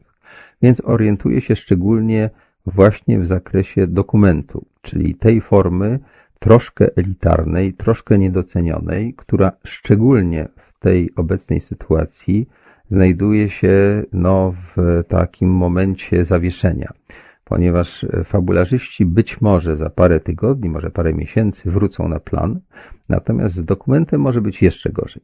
Ale nie będę teraz sam tego rozwijał, tylko pozwolę Małgorzacie powiedzieć, co ona wie, co jako przewodnicząca tej sekcji robi i co w zasadzie dokumentaliści mogą zrobić, żeby przeżyć i znowu y, produkować i reżyserować filmy. Znaczy, jeśli chodzi o do, niedocenienie dokumentu, to bym się w jakimś sensie nie zgodziła, dlatego że dużo więcej mieliśmy nominacji Oscarowych, chociażby jeśli chodzi o film dokumentalny, tak? E, bo jednak e, no jednak jakby jest łatwiej w jakimś sensie konkurować też na tym polu dokumentalnym, dlatego że dokument konkuruje między sobą bardziej jakościowo niż film fabularny, w tym sensie, że jeśli chodzi o film fabularny, no to potrzeba włożyć ogromne pieniądze w promocję filmu fabularnego, żeby zaistnieć na świecie, tak? niż jeśli chodzi o dokument. W dokumencie jednak bardziej e, to jest gdzieś tam wyścig festiwalowy. E, a co do tego, jak jest teraz dokumentalistą, no, no jest, nam, jest nam ciężko jak wszystkim, ale nasza sytuacja jest o tyle specyficzna, że o ile ekipy fabularne będą mogły pewnie na plan wrócić szybciej, to my pracujemy z żywymi ludźmi. Robimy filmy często długoletnie, które składają się z długich obserwacji. E, wchodzimy do ludzi do domu, nie płacimy tym ludziom. Oni to robią dlatego, że chcą razem z nami opowiedzieć swoje historie, czy podzielić się swoim życiem. E, I tak jak rozmawiam ze swoimi kolegami dokumentalistami, no to w, nas wszystkich jest taka obawa, że właściwie nie wiadomo, kiedy będziemy mogli wrócić do normalnej pracy. E, no bo po pierwsze ludzie mogą się bać, tak po prostu po ludzku bać się, no, spuścić do swoich domów, do swojego życia, bojąc się jakby epidemii wirusa i tej sytuacji i tak dalej. E, I to jest jedna kwestia, która gdzieś tam nas, e, gdzieś tam nas stresuje i gdzieś tam nas, e, gdzieś tam nas przeraża i o której myślimy. A dwa, że no jak też wziąć odpowiedzialność za ludzi, za naszych pracowników, tak po prostu, w sensie, że, że jak zebrać ludzi, pojechać z nimi na zdjęcia, tak, przebywać cały czas w jednym miejscu, i, i, i myśleć o tym, że no przecież jeśli ktoś na moim planie zdjęciowym się y, zaraziłby się koronawirusem, no to po prostu ja jestem za to odpowiedzialna finansowo, prawnie, no i też moralnie, ludzko, tak? Więc, y, więc jakby stanęliśmy z tą pracą, trochę nie wiemy, kiedy z tą pracą wrócimy. No, nasze budżety w przeciwieństwie do filmów fabularnych wysokie nie są, tak? Więc też nie mamy E, nie mamy za bardzo takiej możliwości, żeby te przestoje były nie wiadomo jak długie, no bo, no bo gdzieś tam mamy kontrakty podane i, i do jakiegoś momentu musimy się wyrobić po prostu, mówiąc kolokwialnie, z produkcją tych filmów. Więc stoimy w takim momencie jakby ogromnego znaku zapytania, e, ogromnego takiego pytania, co robić dalej, e, w jaką stronę posuwać się ze swoimi filmami też jaką, jaką promocyjną wybrać drogę, tak? Czy, czy, czy, czy prezentować filmy na festiwalach online, czy, czy poczekać jednak na, no to takie święto kina, które jest wspaniałe dla, dla filmowców, dla producentów, dla, dla reżyserów, kiedy pokazujemy film publiczności w pełnym kinie, tak, i mamy wreszcie takie poczucie no, takiego triumfu, tak, kiedy możemy się skonfrontować wreszcie z naszą publicznością i zobaczyć, jak reaguje na ten film, więc to są na pewno bardzo trudne kwestie, tak, e, na które nie ma łatwych odpowiedzi i, i, i jakby, no, jesteśmy w stanie zawieszenia, tak? Które obawiam się, że nie potrwa krótko, tylko raczej długo. Zdaje się, że y, dzwoni telefon. Czy y, Asiu, mamy słuchacza, czy mi się tylko wydaje? A, wydaje mi się, przepraszam bardzo, bo tutaj przy, przyszedł do mnie SMS, który, który y, to mówił, widocznie był spóźniony. Dobrze, ja chciałem teraz dopytać y, Małgorzato o taką sprawę. Na ile y, Twoim zdaniem, jako producenta dokumentalnego, producenta, który zużył ładnych parę lat, walcząc zarówno z materią już taką, że tak powiem, zdjęciową na planie z wszystkimi przeciwnościami, jak i przedtem e, tocząc boje o finansowanie, na ile sądzisz, że będziemy mogli w naszych dokumentach opowiedzieć o tym, co się w Polsce dzieje? Dlatego, że ta e, nasza kinematografia, jeśli chodzi o obraz świata, kiedyś była taka bardzo, bardzo powiedziałbym wzorcowa. Ja pamiętam, że ja się wychowałem na filmach Kieślowskiego, Łozińskiego, Kamieńskiej i tak dalej. E, sam tego rodzaju filmy od wielu lat próbowałem robić i tak jakby zauważam, że jest coraz trudniej, bo ani telewizja publiczna, no teraz to ostatnio to już w ogóle się zrobiło tak, że tam nic nie można zrobić takiego, ale w zasadzie też inne źródła są dosyć takie mało mm, chętne. E, robiąc dobrą zmianę, skorzystałem, no myśmy razem to robili, więc ty wiesz sama najlepiej, z tego, że e, Śląski Fundusz Filmowy nas wsparł, bo mieliśmy śląskiego bohatera. Ale jak to teraz będzie dalej? Jak będziemy w ogóle próbowali opowiadać o naszej rzeczywistości i czy w ogóle na to istnieje możliwość w tym czasie? Znaczy, no, myślę, że na pewno będzie inaczej. W sensie, że nawet nie chodzi o to, że będzie inaczej e, organizacyjnie, e, finansowo czy jakkolwiek, tylko myślę, że tak naprawdę świat się zmienił. W sensie, że nie będzie już takiego świata, jaki, jaki znaliśmy wcześniej, tak? Że jakby. E, całe e, zarówno produkcja, dystrybucja, sposoby finansowania, że zmieni się wszystko. E, choćby dlatego, że tak naprawdę nie wiemy, kiedy ruszą kina, chociażby. E, co prawda film dokumentalny jakby bardzo często nie ma jako pierwszego pola dystrybucji kina, to jednak w ostatnich latach się to zmieniało i coraz więcej dokumentalnych produkcji do tego kina wchodziło, tak? A, z tego co wiemy od premiera Morawieckiego, tak, kina są w, ostatnim, w ostatniej fazie odmrażania polskiej gospodarki. Więc chociażby nie wiemy, co z kinami, tak? Dlaczego mówię o kinach? Dlatego, że jeśli udałoby nam się filmy z powodzeniem dystrybuować w kinach, to wtedy mamy przychody i mamy pieniądze, które możemy zainwestować w następne produkcje, tak? Oczywiście e, wszyscy składają projekty do, do funduszy, czy, czy, czy, czy do PISF-u, czy do funduszy regionalnych, czy, czy do Kreatywnej Europy, czy do innych podmiotów publicznych, tak?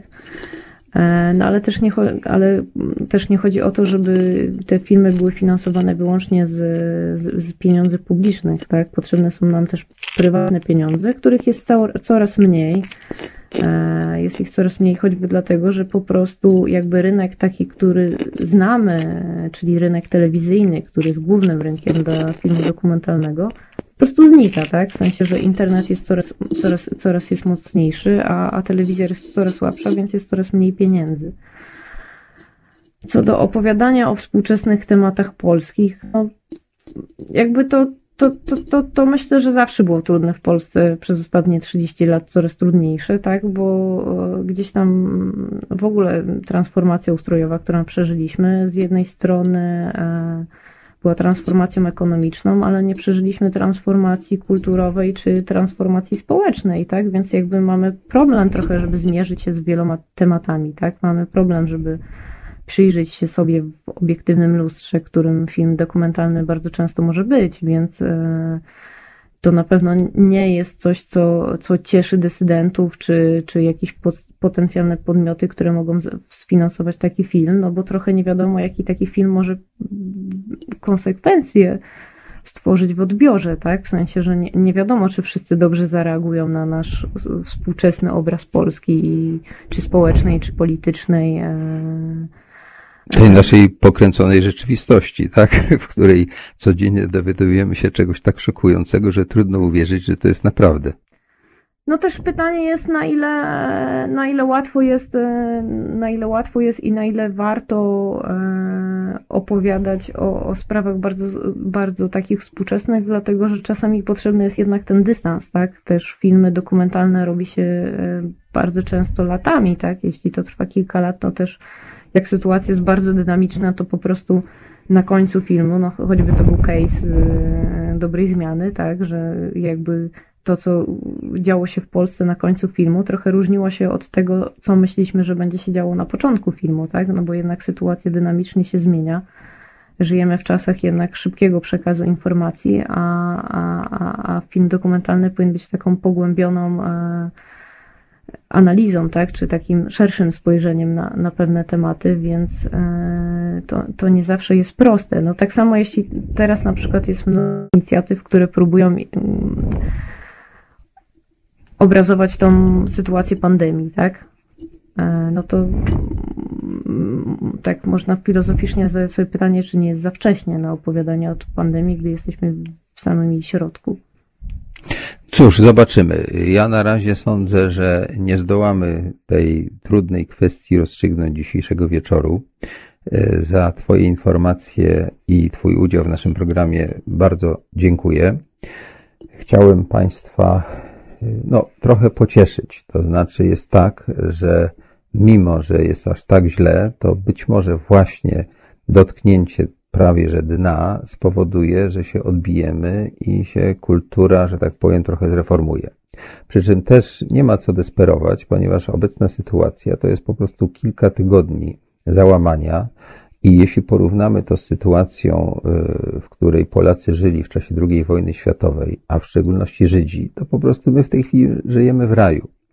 Dzisiaj jest 77. rocznica. Chciałbym to bardzo mocno przypomnieć powstania w warszawskim getcie, powstania, które było pierwszym takim wielkim zrywem przeciwko bestialstwu, przeciwko ludobójstwu, przeciwko czemuś, e, co przeorało Europę, ale zmiotło e, z powierzchni ziemi wiele milionów e, polskich, nie tylko polskich Żydów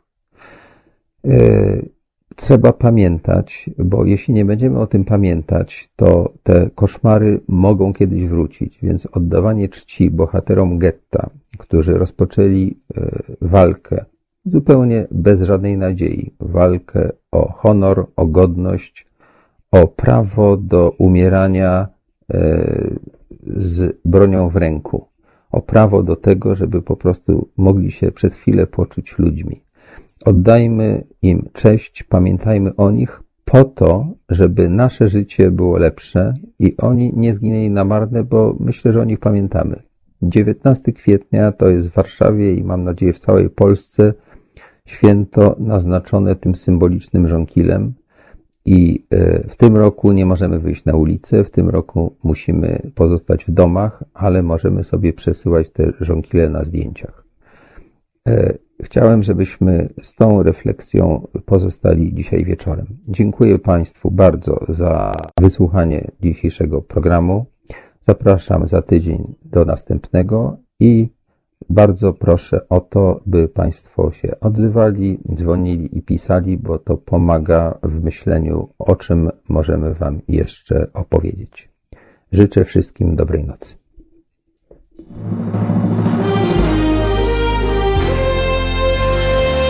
Proste. Żeby robić medium prawdziwie obywatelskie, potrzebujemy Państwa stałego wsparcia finansowego. Szczegóły na naszej stronie www.halo.radio, w mobilnej aplikacji na Androida i iOS-a oraz na koncie Fundacji Obywatelskiej w serwisie www.patronite.pl. Naszym darczyniom i darczyńcom serdecznie dziękujemy. www.halo.radio. Słuchaj na żywo, a potem z podcastów.